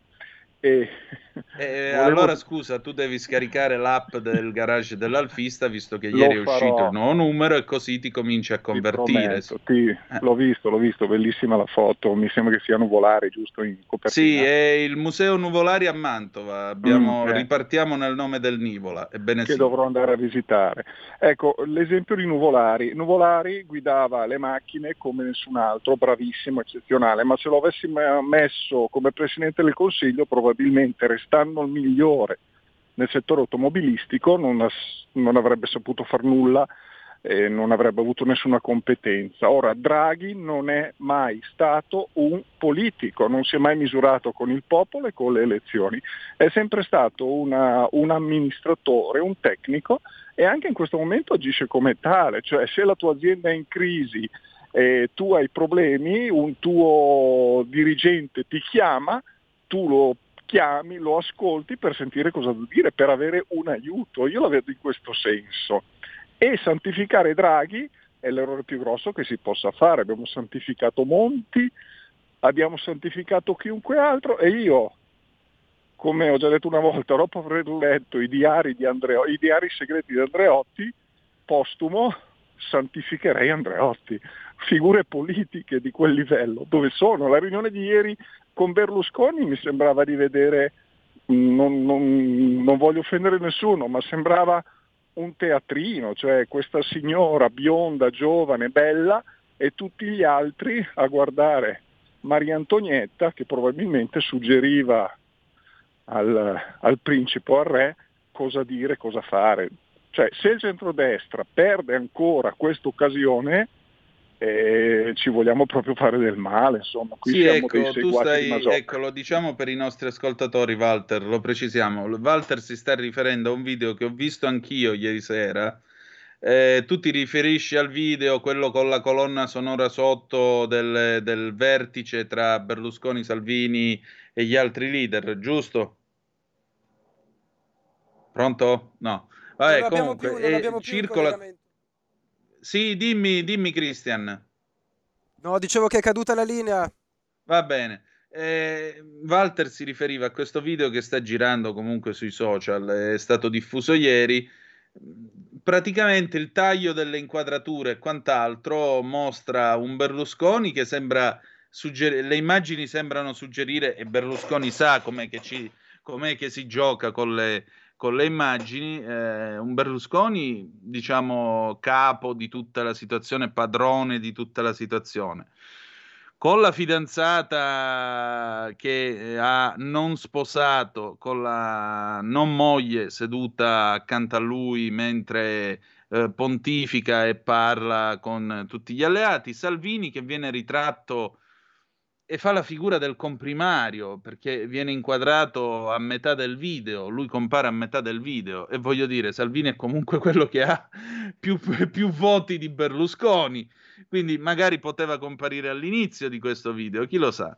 In ogni caso, l'impressione sì è che questa immagine è un po' di subordinazione, è stato presentato quasi come una figura subordinata e onestamente strideva, strideva molto, questo è vero. Altra telefonata? Pronto chi è là? Salve Catene Milano. Io voglio dire che Draghi proviene dalle banche speculatrici, lui le sa bene, quindi vuol dire tanta delinquenza. Ha questa stoffa come, tutti, come l'Italia sta subendo, cioè stiamo andando in malora per colpa delle banche e lui addirittura ne era un, un rappresentante che addirittura abbiamo messo su pure addirittura nell'unione di escrementi, io le chiamo, gli speculatori. Ecco, non per niente, eh, appunto, sono tutti speculatori. Ecco. Ma eh, Draghi, che io sappia, veniva dalla Banca d'Italia. Se la Banca d'Italia è una banca speculatrice, siamo combinati male. Allora, andiamo a vedere un po' invece le zappe che avete mandato, perché sono tante. Eh, dunque, dov'è che eravamo arrivati? Sì, anch'io la penso come Marco Amantova, al voto subito, altrimenti la Lega perderà ancora voti. Però non capisco la linea di pensiero di Federica, Giorgetti, eccetera. Buongiorno Antonino da Olbia. Buongiorno a te. Ah, da Olvia. Ti chiami Olvia? Ah, non, che, be- che, nome esotico. Anch'io la penso come questa, l'abbiamo già letta. Poi, buongiorno, Ennio da Vittorio Veneto. Ciao Ennio, il vero segretario del PD è Mattarella. Eh, grave errore averlo votato. Piuttosto che un governo raffazzonato, meglio le elezioni, basta mortificare il popolo. Buon lavoro, grande Antonino. Eh, c'è poi una fotografia, eh, se volete potete mostrarla perché insomma c'è un ragazzino fortunato con la maglia arancione accanto a Maria Elena Boschi e il ragazzino porta questo appello, fa l'uomo sandwich. Quando ero piccolo mi piacevano i maghi, oggi invece mi piace Draghi. Alle magie e alle favole non ci credo più, perciò al mio futuro pensaci tu.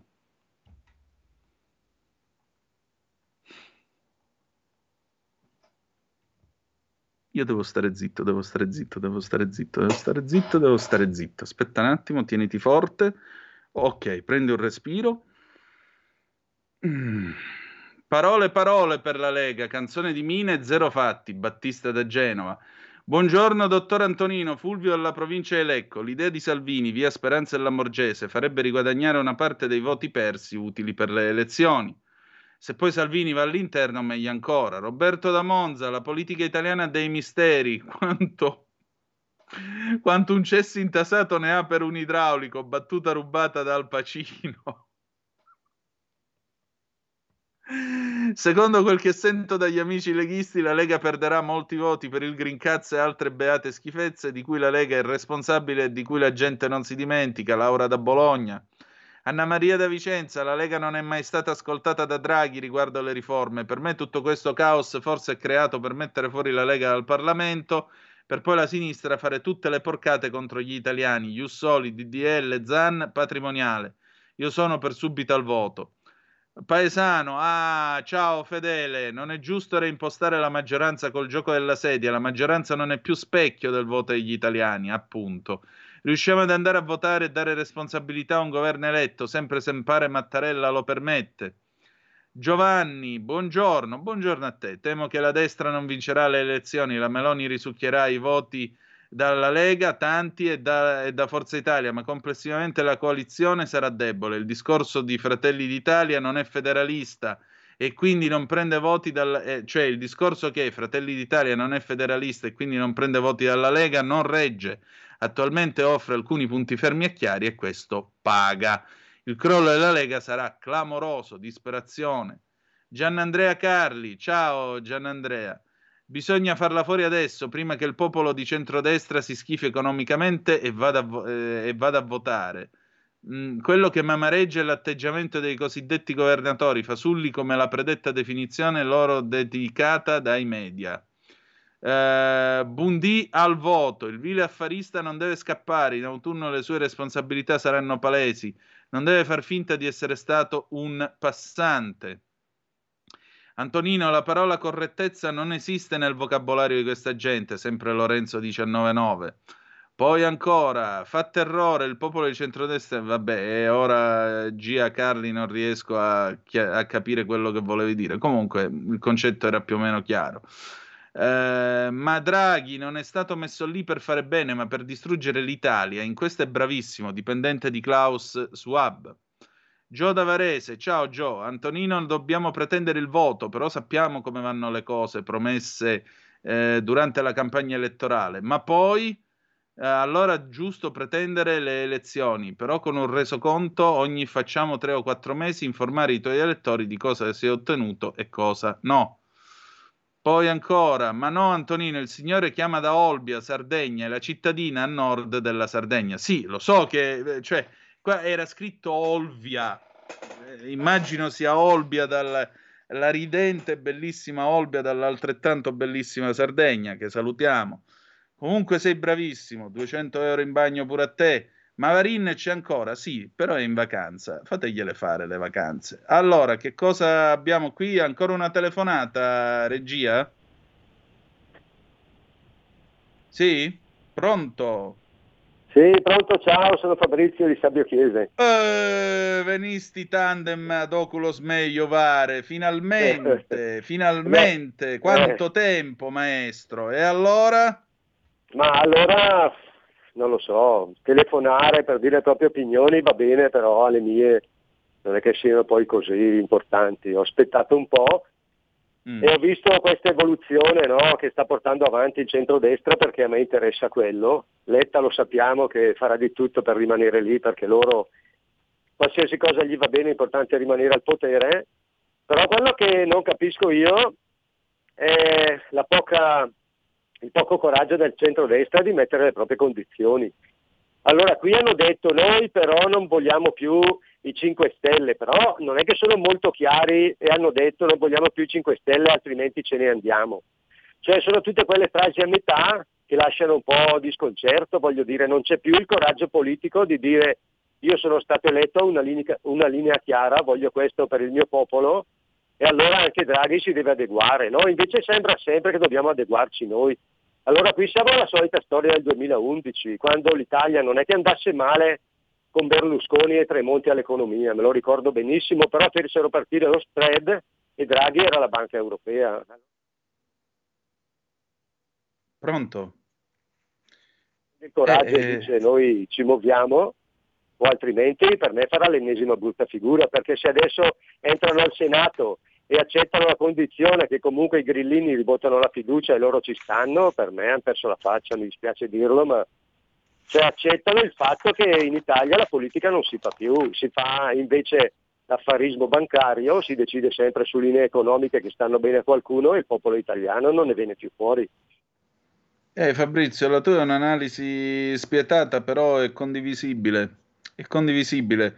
Ma io ti dico una cosa, ma tu baratteresti o comunque facciamo, facciamo per un attimo il gioco del fustino. Tu scambieresti l'idea di andarcene tutti quanti subito al voto con la possibilità di un esecutivo Draghi bis con i 5 Stelle fuori e eh, appunto l'ipotesi che viene ventilata sul Corriere della Sera, interno e sanità alla Lega? Pronto? Niente, mi sa che Che Fabrizio... dopo tre anni e mezzo tu Ah. continui a tenerti una ministra che è sempre stata contro le politiche di contenimento dell'immigrazione e se ne frega moltissimo della situazione, come, è messa- come sono messe le città, gli stupri a Capodanno, quello che è successo a Peschiera, i continui assassini che ci sono, le ruberie, cioè certi paletti bisogna metterli, altrimenti cosa stai a fare lì per subire? Cioè ha già perso dal 34% al 14% il 20% di possibile elettorato. Allora o hai uno scatto di coraggio, altrimenti la politica cosa fai a fare? Cosa ti fai votare per che cosa? Per subire? Subire siamo capaci tutti, sono 11 anni che subiamo la politica di Mattarella, di Napolitano, di questa gente che non decide mai niente per noi. Decidono le banche, decidono i gruppi esteri, i finanziari, cioè cosa vogliamo fare? Se fai politica, detti le condizioni, adesso hanno l'occasione per dettarle, dopo vedranno loro, magari sono più intelligenti, capiscono meglio di noi, però io vedo che la gente è molto delusa da questa impasse. Praticamente cosa volete che faccia Draghi i miracoli? Se lui fa i miracoli, allora accettiamo che lui sia Gesù Cristo e smettiamola di essere in democrazia. Hai ragione, hai ragione. Grazie Fabrizio. Allora, io adesso devo dare qui Parlamento. Chiudiamo soltanto con eh, la cronaca a proposito del caso di David Rossi, che questa radio ha sempre seguito con attenzione. Ieri a Palazzo San Macuto, siamo qua su Repubblica, il colonnello Sergio Schiavone dei Rissa ha illustrato l'esito del sopralluogo del 21 dicembre scorso e le prove con manichini antropomorfi virtuali. La dinamica più compatibile è quella del gesto autoconservativo in cui Rossi, cosciente, si tiene a penzoloni fuori dalla finestra, aggrappato alla barra di protezione con entrambe le mani, infine si lascia cadere nel vuoto, rivolgendo la parte anteriore del corpo verso il palazzo. Si è buttato da solo, in altre parole. Eh, il RIS esclude o comunque ritiene estremamente difficile che uno o più individui potessero tenere sospeso un corpo di 70 kg fuori alla finestra afferrandolo per i polsi o le ascelle. Per la commissione, presieduta da Pier Antonio Zanettin, Forza Italia, non significa necessariamente suicidio. Il deputato dei 5 Stelle Luca Migliorino riconosce che la relazione ai reparti speciali dissipa molti dubbi, ma osserva come ci è arrivato Rossi in quella posizione. Non può aver fatto tutto da solo, almeno è davvero difficile. C'era infatti un ostacolo, un condizionatore su cui può essere salito con entrambi i piedi per poi girarsi prima di gettarsi. Dinamica alquanto, alquanto improbabile, ritengono i carabinieri. Dunque, quale movimento ha fatto per appendersi alla sbarra? Non è chiaro. Non possiamo escludere l'induzione al suicidio o la morte in conseguenza di altro reato, insiste Migliorino. Terremo in, le terremo in considerazione nelle conclusioni.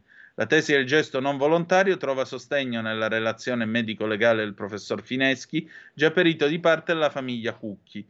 Fineschi e il suo team medico esclude che Rossi fosse sotto effetto di droghe ed esclude che avesse perso i sensi prima dell'impatto, ma rileva nove lesioni sul volto, polso sinistro e braccio destro non compatibili con la caduta ed è difficile che siano autoinferte. Quindi il mistero rimane. Adesso qui Parlamento e poi alle nove il novizio. Qui Parlamento.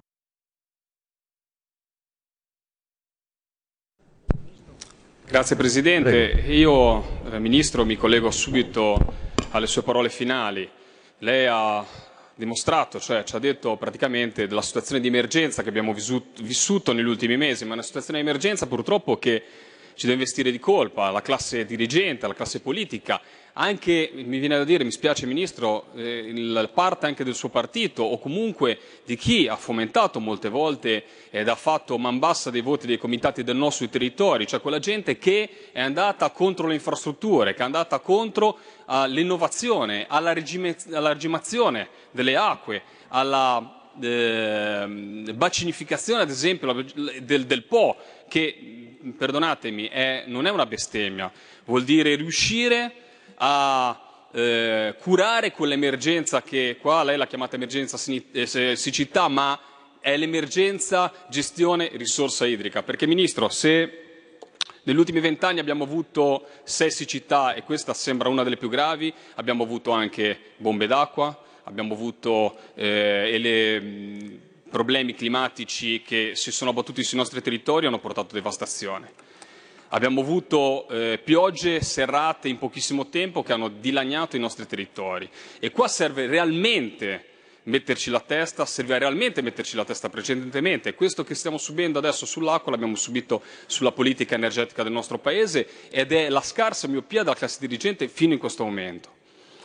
Adesso è il momento di tirarsi sulle maniche, senza battaglie ideologiche, senza, e lei mi ha fatto piacere che la l'ha, riportato, ma molte volte anche in aula, anche ieri sulla mozione della siccità, componenti del suo partito hanno sostenuto completamente il contrario di quello che sostiene lei, cioè il fatto di non mettere in contrapposizione il mondo dell'agricoltura col mondo dell'ambiente, non mettere in contrapposizione ad esempio la, regime, la, regimazione delle acque, il fatto di costruire nuovi invasi, che come dice Ambie, come dicono associazioni di categoria, eh, sono cose completamente ecocompatibili, lo vediamo. Basta andare a vedere la grande rete infrastrutturale che è presente sul nostro Paese. Lei è un'opera ingegneristica meravigliosa, 3 milioni e mezzo di eh, ettari eh, di, di agricoli che dovrebbero essere implementati, dove è stato costruito in passato cose che noi è impensabile anche metterle su carta ormai.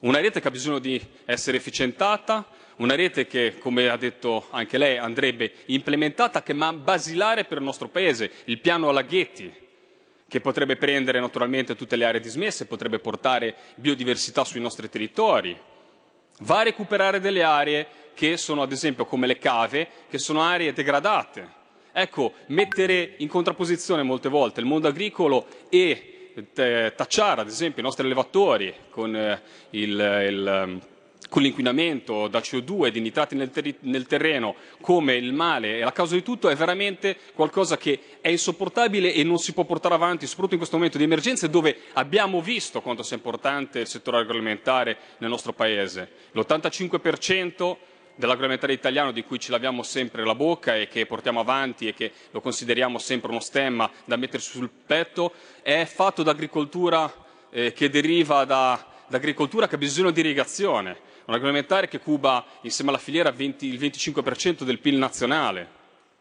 Ecco perché è così importante superare gli steccati ideologici, abbandonare l'ambientalismo da salotto, anche ritorniamo sulla questione del Po, regimentare e riuscire a portare a casa una, un deflusso giusto delle acque vuol dire anche un deflusso dei fiumi. E quindi andiamo a contrastare anche il cuneo salino che sta eh, andando nell'entroterra, è arrivato a 25-30 km, disidentificando intere aree che prima erano aree agricole. Ecco cosa sono le piccole cose che vanno messe una dietro l'altra. E ad esempio, eh, immediatamente, quello che noi le chiediamo infatti è notizie anche per eh, insomma, le regioni che stanno aspettando una risposta concreta da parte del governo sul decreto, perché se da una parte sappiamo che non si può risolvere nell'immediato la, il, il problema della siccità, abbiamo bisogno realmente delle risposte per il nostro mondo agricolo. Siamo riusciti... Qui Parlamento. Avete ascoltato la rassegna stampa.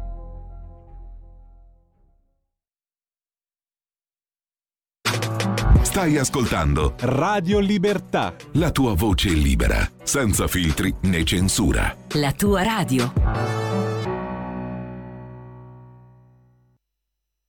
Buongiorno radioascoltatori e radioascoltatrici di Radio Libertà. Oggi vorrei parlarvi di un evento avvenuto il 20 luglio 1944, ovvero il fallito attentato ad Hitler, ideato dal colonnello Klaus von Stauffenberg. Come sempre è importante avere il contesto per capire meglio l'evento. Siamo durante la seconda guerra mondiale, la Germania sta perdendo terreno e sta già accumulando innumerevoli perdite. Una parte degli ufficiali, tra l'altro, aveva già in mente di destituire Hitler tra il 38 e il 39 per impedire la guerra. Ma era difficile attentare alla vita di Hitler, perché vi erano le SS di Himmler a sorvegliarlo, aveva una notevole protezione intorno a sé e in più non appariva più spesso in pubblico e rimaneva nel suo quartiere generale a Rastenburg, nel bunker denominato La Tana del Lupo. Treskov, colonnello che ha formato un nuovo gruppo di cospiratori, incontra il colonnello von Stauffenberg, che era convalescente dopo aver perso la mano destra, due dita alla mano sinistra e l'occhio sinistro, in Tunisia. Ma Stauffenberg aveva il pensiero che la guerra avrebbe sì portato al disastro la Germania, però a causa dei suoi pensieri cattolici non aveva in mente l'assassino di Hitler. Ma con la sconfitta gravissima di Stalingrado ed innestato il fallimento di una controffensiva tedesca, si convinse che era l'unica cosa da fare modificò con i cospiratori gli ordini della riserva militare, al fine di lasciare, dopo la morte di Hitler, scoperte le più alte cariche del Reich e del SS, grazie a un piano operativo che era tenuto in considerazione dai cospiratori, ovvero l'operazione Valkyrie, ideato per le rivolte sia interne sia esterne in caso di gravi difficoltà, come bombardamenti e distruzioni delle città ed era un piano per cercare di tenere protetti i cittadini e costretti a lavorare i lavoratori, perché avrebbero potuto fuggire in caso di grave distruzione delle città. Un piano che volevano rivoltare contro l'SS e i vertici del partito, occupando i ministeri del governo, il quartiere generale di Hitler nella Prussia orientale, le stazioni radio, le centrali telefoniche, la liberazione dei campi di concentramento. Dopo aver tentato la morte di Hitler avrebbe dovuto fare ritorno a Berlino e prendere il comando della milizia territoriale e con la segnalazione della morte di Hitler rovesciare il governo. Era un piano con molte variabili e tra l'altro anche verificare la morte di Hitler sarebbe stato molto difficile. Ma a luglio del 1944 si decise di agire anche perché gli alleati americani erano a Siena insieme ai francesi e invece gli alleati sovietici erano a condurre operazioni militari a Minsk e a liberare Vilnius. Quindi il 20 luglio Stauffenberg sia un altro tenente con le loro valigette si dirisero al, alla Tana del Lupo ed evitarono la perquisizione grazie al fatto che erano stati convocati ufficialmente da Adolf Hitler. Fu posizionato però un solo ordigno che non riuscì ad ammazzare Hitler anzi lo ferì solo superficialmente, tranne che ai timpani. L'esplosione dell'ordigno quindi non fece attivare completamente l'operazione Valkyria perché il generale che avrebbe dovuto dare le segnalazioni della morte di Hitler lo vide vivo davanti ai suoi occhi e quindi non diede le comunicazioni necessarie, oltre che una lentezza fu fatale, una lentezza dei congiurati che non riuscirono velocemente a ribaltare la situazione e vennero fermati. Vennero processati e condannati a morte velocemente, senza difese e in più vennero arrestati anche i loro parenti. Alla fine furono 5.000 tra congiurati e parenti arrestati e in 200 giustiziati. I giustiziati ebbero come condanna a morte l'impiccagione e poi vennero appesi con i ganci da macellai. Anche Fromm, il generale della riserva territoriale, che non partecipò fino in fondo alla, alla cospirazione, fu arrestato e condannato a morte per scarsi ordini, per scarsi compiti, scarsa adesione dei compiti nella protezione della capitale. La tua radio è ascoltabile anche con la televisione in digitale. Sul telecomando della televisione digitale o del tuo ricevitore digitale puoi scegliere se vedere la TV o ascoltare la radio risintonizza i canali radio e troverai anche Radio Libertà, canale 252.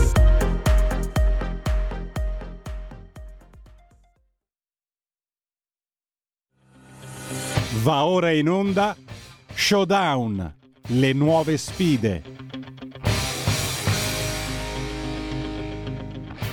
E la linea va all'onorevole Antonio Zennaro. Buongiorno, buongiorno a tutti, bentornati su Showdown, sempre su Radio Libertà, la radio di chi ama la libertà, la radio che non piace al ministro Speranza. Oggi la giornata, un vero showdown, perché fra poco, fra meno di 25 minuti, Draghi, il Premier che è dimesso con le dimissioni che non sono state accettate, con Conte che gli è presa la gastrite, è, andato, è stato ricoverato eh, durante le assemblee, eh, insomma un casino nella politica italiana, questo teatrino, questo balletto di Conte. Vedremo che accadrà fra poco. Abbiamo appena visto il nostro leader Matteo Salvini che in un video ci ha annunciato che la Lega, come al solito, farà il bene degli italiani perché la Lega si occupa di cose concrete, di problemi reali, gli altri pensano come gli altri politici come inventarsi strategie per tirare avanti, per non andare a votare, per eh, prendersi la pensione facile, mentre noi parliamo di cose reali perché portiamo avanti gli interessi dei cittadini. Infatti oggi abbiamo con noi, lo saluto, l'onorevole Patassini. Tullio, buongiorno e bentornato su Showdown. Antonio, ben trovato e ben trovato a tutti gli ascoltatori, gli appassionati, gli amici di Radio Libertà. Eccoci, allora, eh, tu ti sei occupato tra le varie commissioni di cui tu fai parte, Commissione Ambiente, Commissione Bilancio, di temi concreti che riguardano chi lavora, eh, chi insomma ovviamente opera su specifici settori. Parliamo di 110. Parliamo del decreto aiuti che no, perché c'era il termovalorizzatore, no, perché l'immondizia, come sapete bene a Roma, no, eh, ci sono metri e metri di immondizia e la devono spedire in Svezia, la devono spedire anche nelle regioni limitrofe, eh, quindi non vogliono il termovalorizzatore, però dentro il decreto c'erano varie cose, compreso il tema del 110 che riguarda tante imprese. Tu, Tullio, ti sei occupato tra Commissione Bilancio, tra Commissione Anche Ambiente del tema del 110, cosa cambia con il decreto, cosa è successo e eh, quindi se lo possiamo spiegare a chi ci ascolta da casa o al lavoro. Grazie Antonio. Eh, il 110% facciamo una, una, una premessa di carattere generale. L'attività edilizia in Italia deve essere sostenuta da misure fiscali, quindi nel corso degli anni chi è che ha stato al governo ha avviato il 50%, il 65% per l'efficientamento energetico, il 90% bonus facciate, il bonus sisma, perché attraverso incentivi fiscali si crea quell'effetto positivo per cui eh, le imprese lavorano, i committenti ristrutturano le abitazioni, ne ha un beneficio complessivo per l'economia. In questo percorso siamo arrivati al 110%, che eh, misura ideata eh, durante il lockdown in piena pandemia, come noi temevamo, si è dimostrata una misura generosa, molto generosa perché eh, è evidente che se viene dato il 110% di un'attività, eh, qualcosa diventa più difficile. Quindi ta- alcune imprese si sono impegnate, famiglie si sono impegnate, eh, questa misura che aveva delle criticità sin dall'inizio, questo bisogna che i nostri ascoltatori lo, lo, lo diciamo e lo verifichiamo, ha, ha, aumentato queste criticità nel corso del tempo. Quindi intanto il primo obiettivo che, che abbiamo noi come Lega è non lasciare indietro nessuno, ovvero tutti coloro che hanno iniziato lavoro, iniziato attività, siano esse famiglie, imprenditori, eh, piccole aziende artigiane, è, è, giusto e doveroso che terminino i lavori nel tempo, nel tempo, nel tempo dovuto. Nella consapevolezza che questa è una misura che non può durare all'infinito.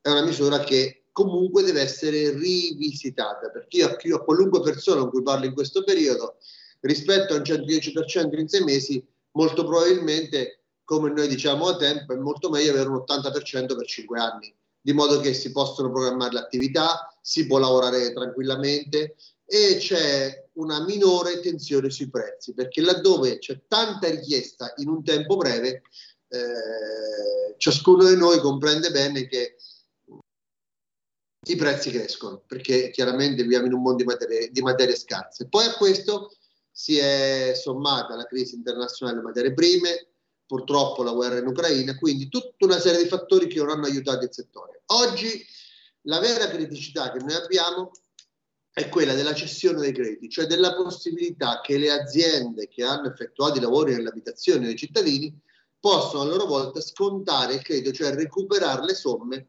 portando eh, semplicemente le fatture in banca. Su questo eh, né in passato ci sono stati degli approcci poco lineari, questo bisogna riconoscerlo perché dalle cessioni libere a tutti alla possibilità di fare zero cessioni, adesso siamo arrivati, e questo sono il passaggio su cui tu Antonio mi chiedevi, siamo arrivati a quattro cessioni, quindi quattro cessioni vuol dire che è più semplice oggi poter cedere il credito da parte delle imprese perché fondamentalmente il cittadino si trova lo sconto in fattura, ovvero una fattura da 10.000 euro, il cittadino eh, cede semplicemente questa operazione all'azienda che gli fa lo sconto in fattura, quindi non paga nulla, e a sua volta l'azienda porta questa fattura in banca che, dalla quale riceve il dovuto. Quindi questo è il sistema dello sconto in fattura. Le gestioni prima si potevano fare solo verso istituti finanziari che a loro volta potevano accedere ai loro clienti, oggi la possibilità è che questa, queste gestioni possono essere anche fatte a società non finanziarie. Quindi faccio un esempio, se uno avesse eh, rapporti con eh, un grande gruppo, una grande realtà, può accedere il credito a questo grande gruppo. Eh, speriamo e confidiamo che questo sia uno dei motivi per cui possiamo finalmente riuscire a sbloccare il mercato dei crediti per poter tranquillizzare le imprese, far procedere i lavori e eh, portare a termine questa esperienza con le, con le attenzioni che ci siamo detti prima.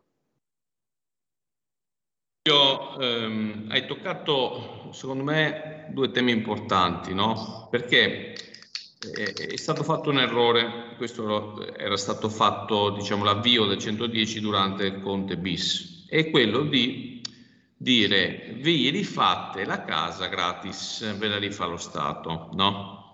Questo cosa ha provocato? Ha provocato che ovviamente per fare questo sono stati messi tutta una serie di paletti burocratico-amministrativi, no? perché se sono soldi sostanzialmente pubblici, un super mega sconto fiscale e lo Stato ci mette i soldi, poi lo Stato vuole controllare. Il tema vero è che mh, questo cosa ha provocato? Un po' come il reddito di cittadinanza, stesso principio, su settori diversi. No? Ti regali i soldi, però dopo tu eh, in cambio devi avere dei controlli. Il problema è chi, chi è stato più ehm, truffaldino, no? è partito subito, ha fatto tutto finto, è incassato i soldi e poi è scappato. No? Mentre chi ha voluto seguire tutte le procedure amministrative è arrivato tardi e si è trovato sul collo di bottiglia. Però questo noi era stato detto, l'aveva detto anche la Lega, la verità come hai detto tu è che adesso eh, come Lega noi eh, siamo per la semplificazione burocratica amministrativa, cioè magari meno sconto fiscale, ma le cose fatte in maniera più semplice e più veloci. Quindi questo è il principio che porteremo avanti anche su altri sconti fiscali, che poi è anche il principio della flat tax, no? Cioè io so quanto vado a pagare, so quanto, eh, qual è il mio tasso di, eh, no, eh, che vado a pagare di, in questo caso di eh, tasse e in base a quello semplifico il lavoro. No?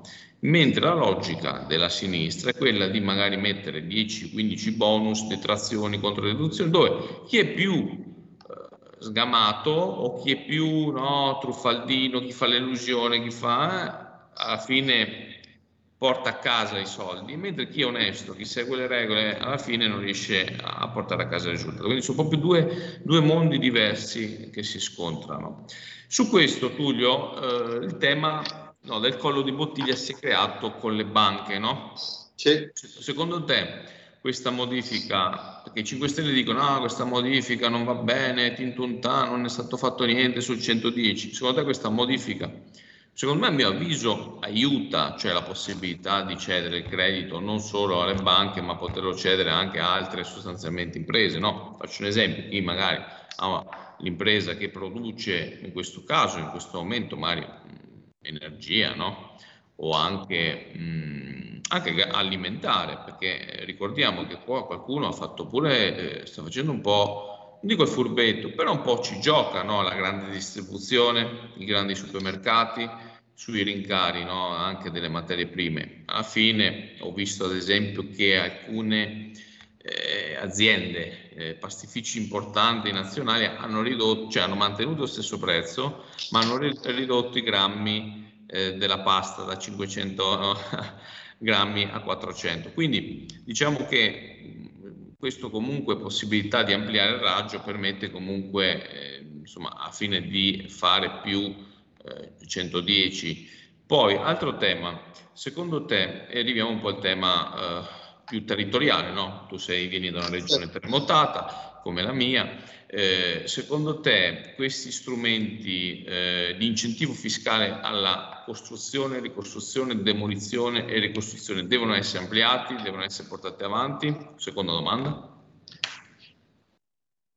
Allora, è evidente che per quello che riguarda le, le zone che, sismiche abbiamo una il blocco totale dei lavori, perché ovviamente avendo un dato numero di tecnici e un dato numero di imprese, le persone preferiscono, i committenti preferiscono buttarsi sul 110% rispetto che continuare il cantiere per la ricostruzione. Quindi noi in questo momento, avendo una misura dall'altra parte particolarmente generosa, dobbiamo dircelo come tu hai detto Antonio, perché eh, ci sono state delle criticità e, e non capisco l'ostruzionismo del, del Movimento 5 Stelle che continua a dire che va tutto bene.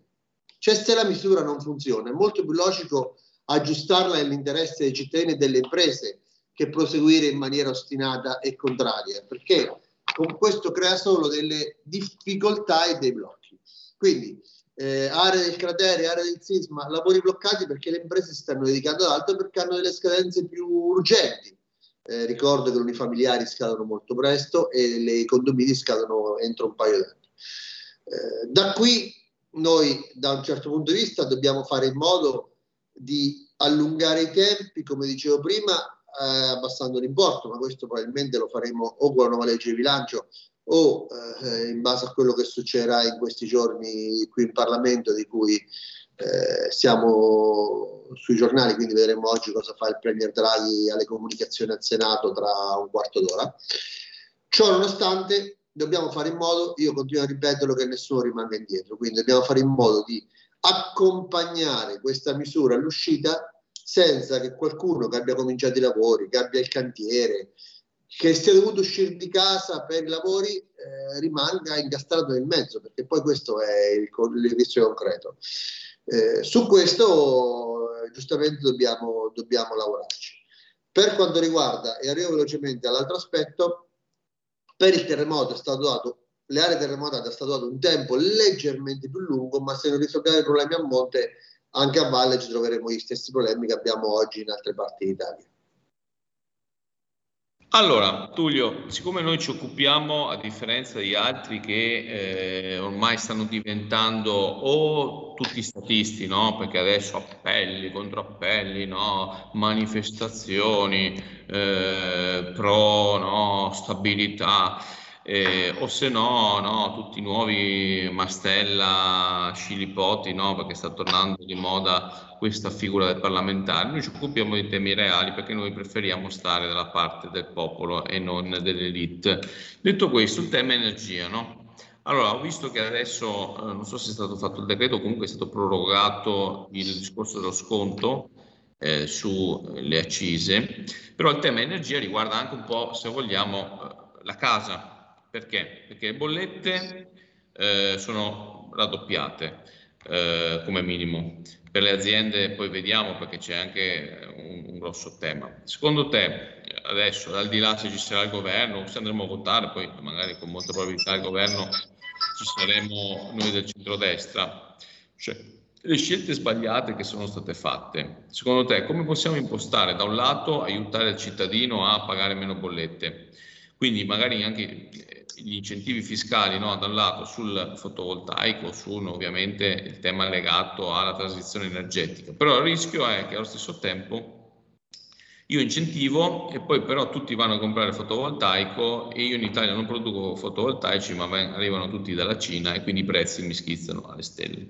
Secondo aspetto, eh, tu ti sei occupato anche di energia, secondo te è arrivato il momento di pensare al nucleare? È arrivato il momento anche, noi ce l'abbiamo di, di, fa, di fronte no, a casa, no?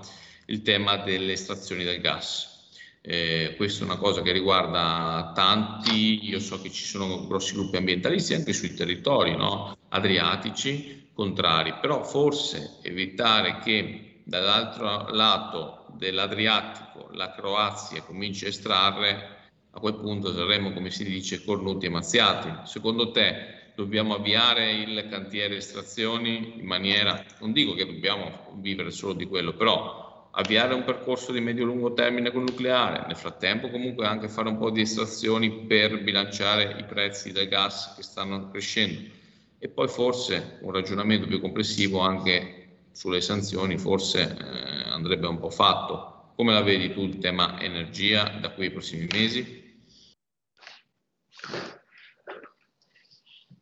La questione dell'energia è una questione che dobbiamo affrontare con grande attenzione e grande, ah, grande capacità di, di, sintesi, perché abbiamo una visione a breve periodo e di medio-lungo periodo. Nel breve periodo è una visione importante perché, come dicevi tu giustamente, tu Antonio, e questo è anche a beneficio di chi ci sta seguendo in questo momento, noi abbiamo bisogno in un mercato che cambia, in un mondo che cambia, un, eh, di fronte a un conflitto ucraino, di fronte a, a nuove logiche geopolitiche internazionali, eh, dobbiamo sia lavorare nel breve termine che nel medio-lungo termine. Nel breve termine eh, il governo, e questa lei è stato, si è impegnato tantissimo su questo, ha immesso in economia 50 miliardi di euro, compresi gli ultimi 17 miliardi del decreto aiuti.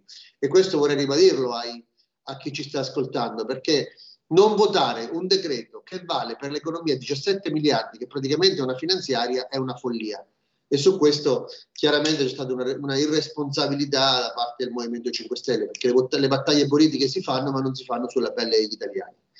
Eh, perché in questo decreto c'era la proroga dello sconto di 30 centesimi del carburante, c'era il contributo di 200 euro a famiglia che stanno arrivando adesso da pensionati, lavoratori dipendenti e tra un po' arriverà agli autonomi, per co- cercare di contenere il caro dell'energia, che facciamo attenzione, eh, al di là del grande impegno che, che, ha messo il Ministro dello Sviluppo Economico, il gruppo Lega, è una questione importante perché eh, parliamo di aumenti del prezzo che sono oggi quasi 10 volte. Il gas che costava 20 eh, dollari a metro cubo è arrivato a 200. Quindi di fronte a questa tempesta noi dobbiamo intanto fare in modo di aiutare le, gli italiani e le imprese.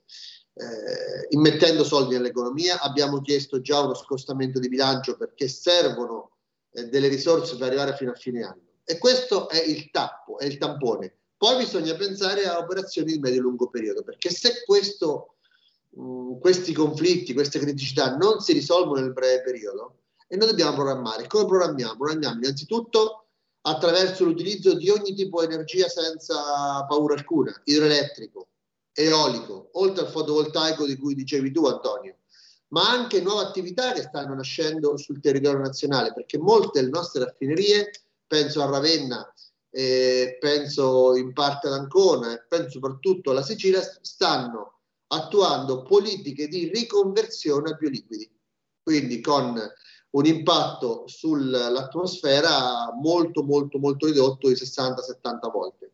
Poi in più e arriviamo al termovalorizzatore di Roma. Lì la partita è win-win, come dicono gli inglesi, perché intanto i romani sono quelli che pagano i rifiuti più alti d'Italia, perché se i rifiuti di Roma devono essere spediti all'estero addirittura, non solo in Italia, quindi tra Portogallo, Germania Ungheria, un termovalorizzatore diventa un'opportunità grande per far spendere di meno i romani sulla bolletta, sulla bolletta della Tari e in più produrre energia, perché oggi un termovalorizzatore è una fonte di energia. Quindi eh, att- attraverso sistemi moderni, molto più sicuri per l'ambiente e assolutamente sicuri per i cittadini, si può produrre energia che può essere restituita ai romani a bassissimo costo, così come avviene in tutti i paesi occidentali. Eh, Copenaghen ha un termovalorizzatore nuovissimo in cui non so se qualcuno si ricorda la pubblicità dell'auto per cui si può sciare sul termovalorizzatore. Eh, Parigi ha un grande termovalorizzatore interrato, Vienna ha quattro termovalorizzatori in città, perché questo è l'altro, l'altro aspetto fondamentale. Se grandi realtà, grandi paesi occidentali sono così eh, attenti a questi aspetti, perché l'alternativa al termovalorizzatore è esportare rifiuti o incrementare Malagrotta e per chi è a Roma capisce che significa. Quindi non vi sono alternative oggi, perché già a livello di recupero materiale siamo altissimi.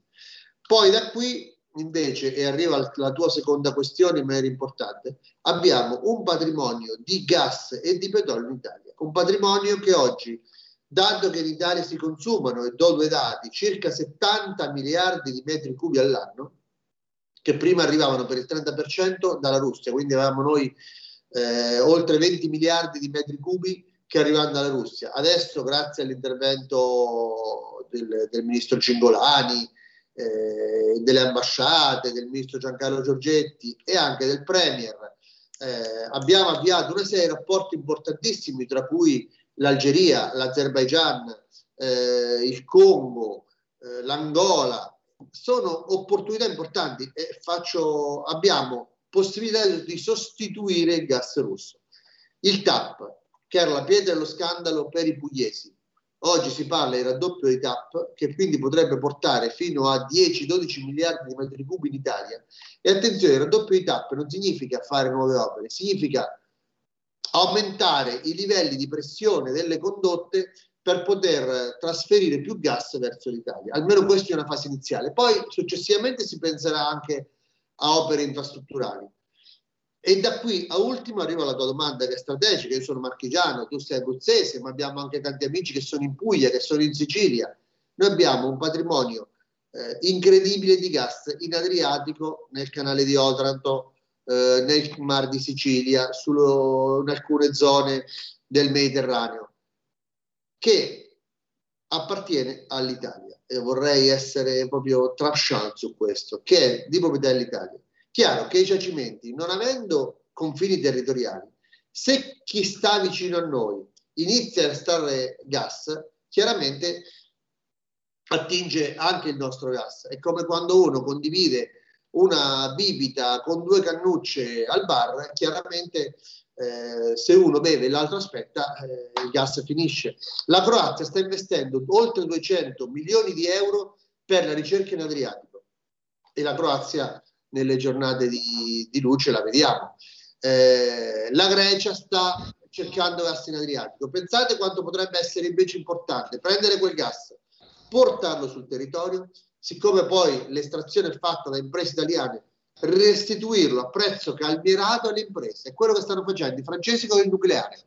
Ecco perché i francesi possono dare eh, energia alle loro aziende a prezzi bassissimi, perché utilizzano il nucleare. Quindi questa è una prospettiva che dobbiamo necessariamente avere anche noi. Quindi nel breve periodo soldi, nel lungo periodo gas, estrazioni e nucleare.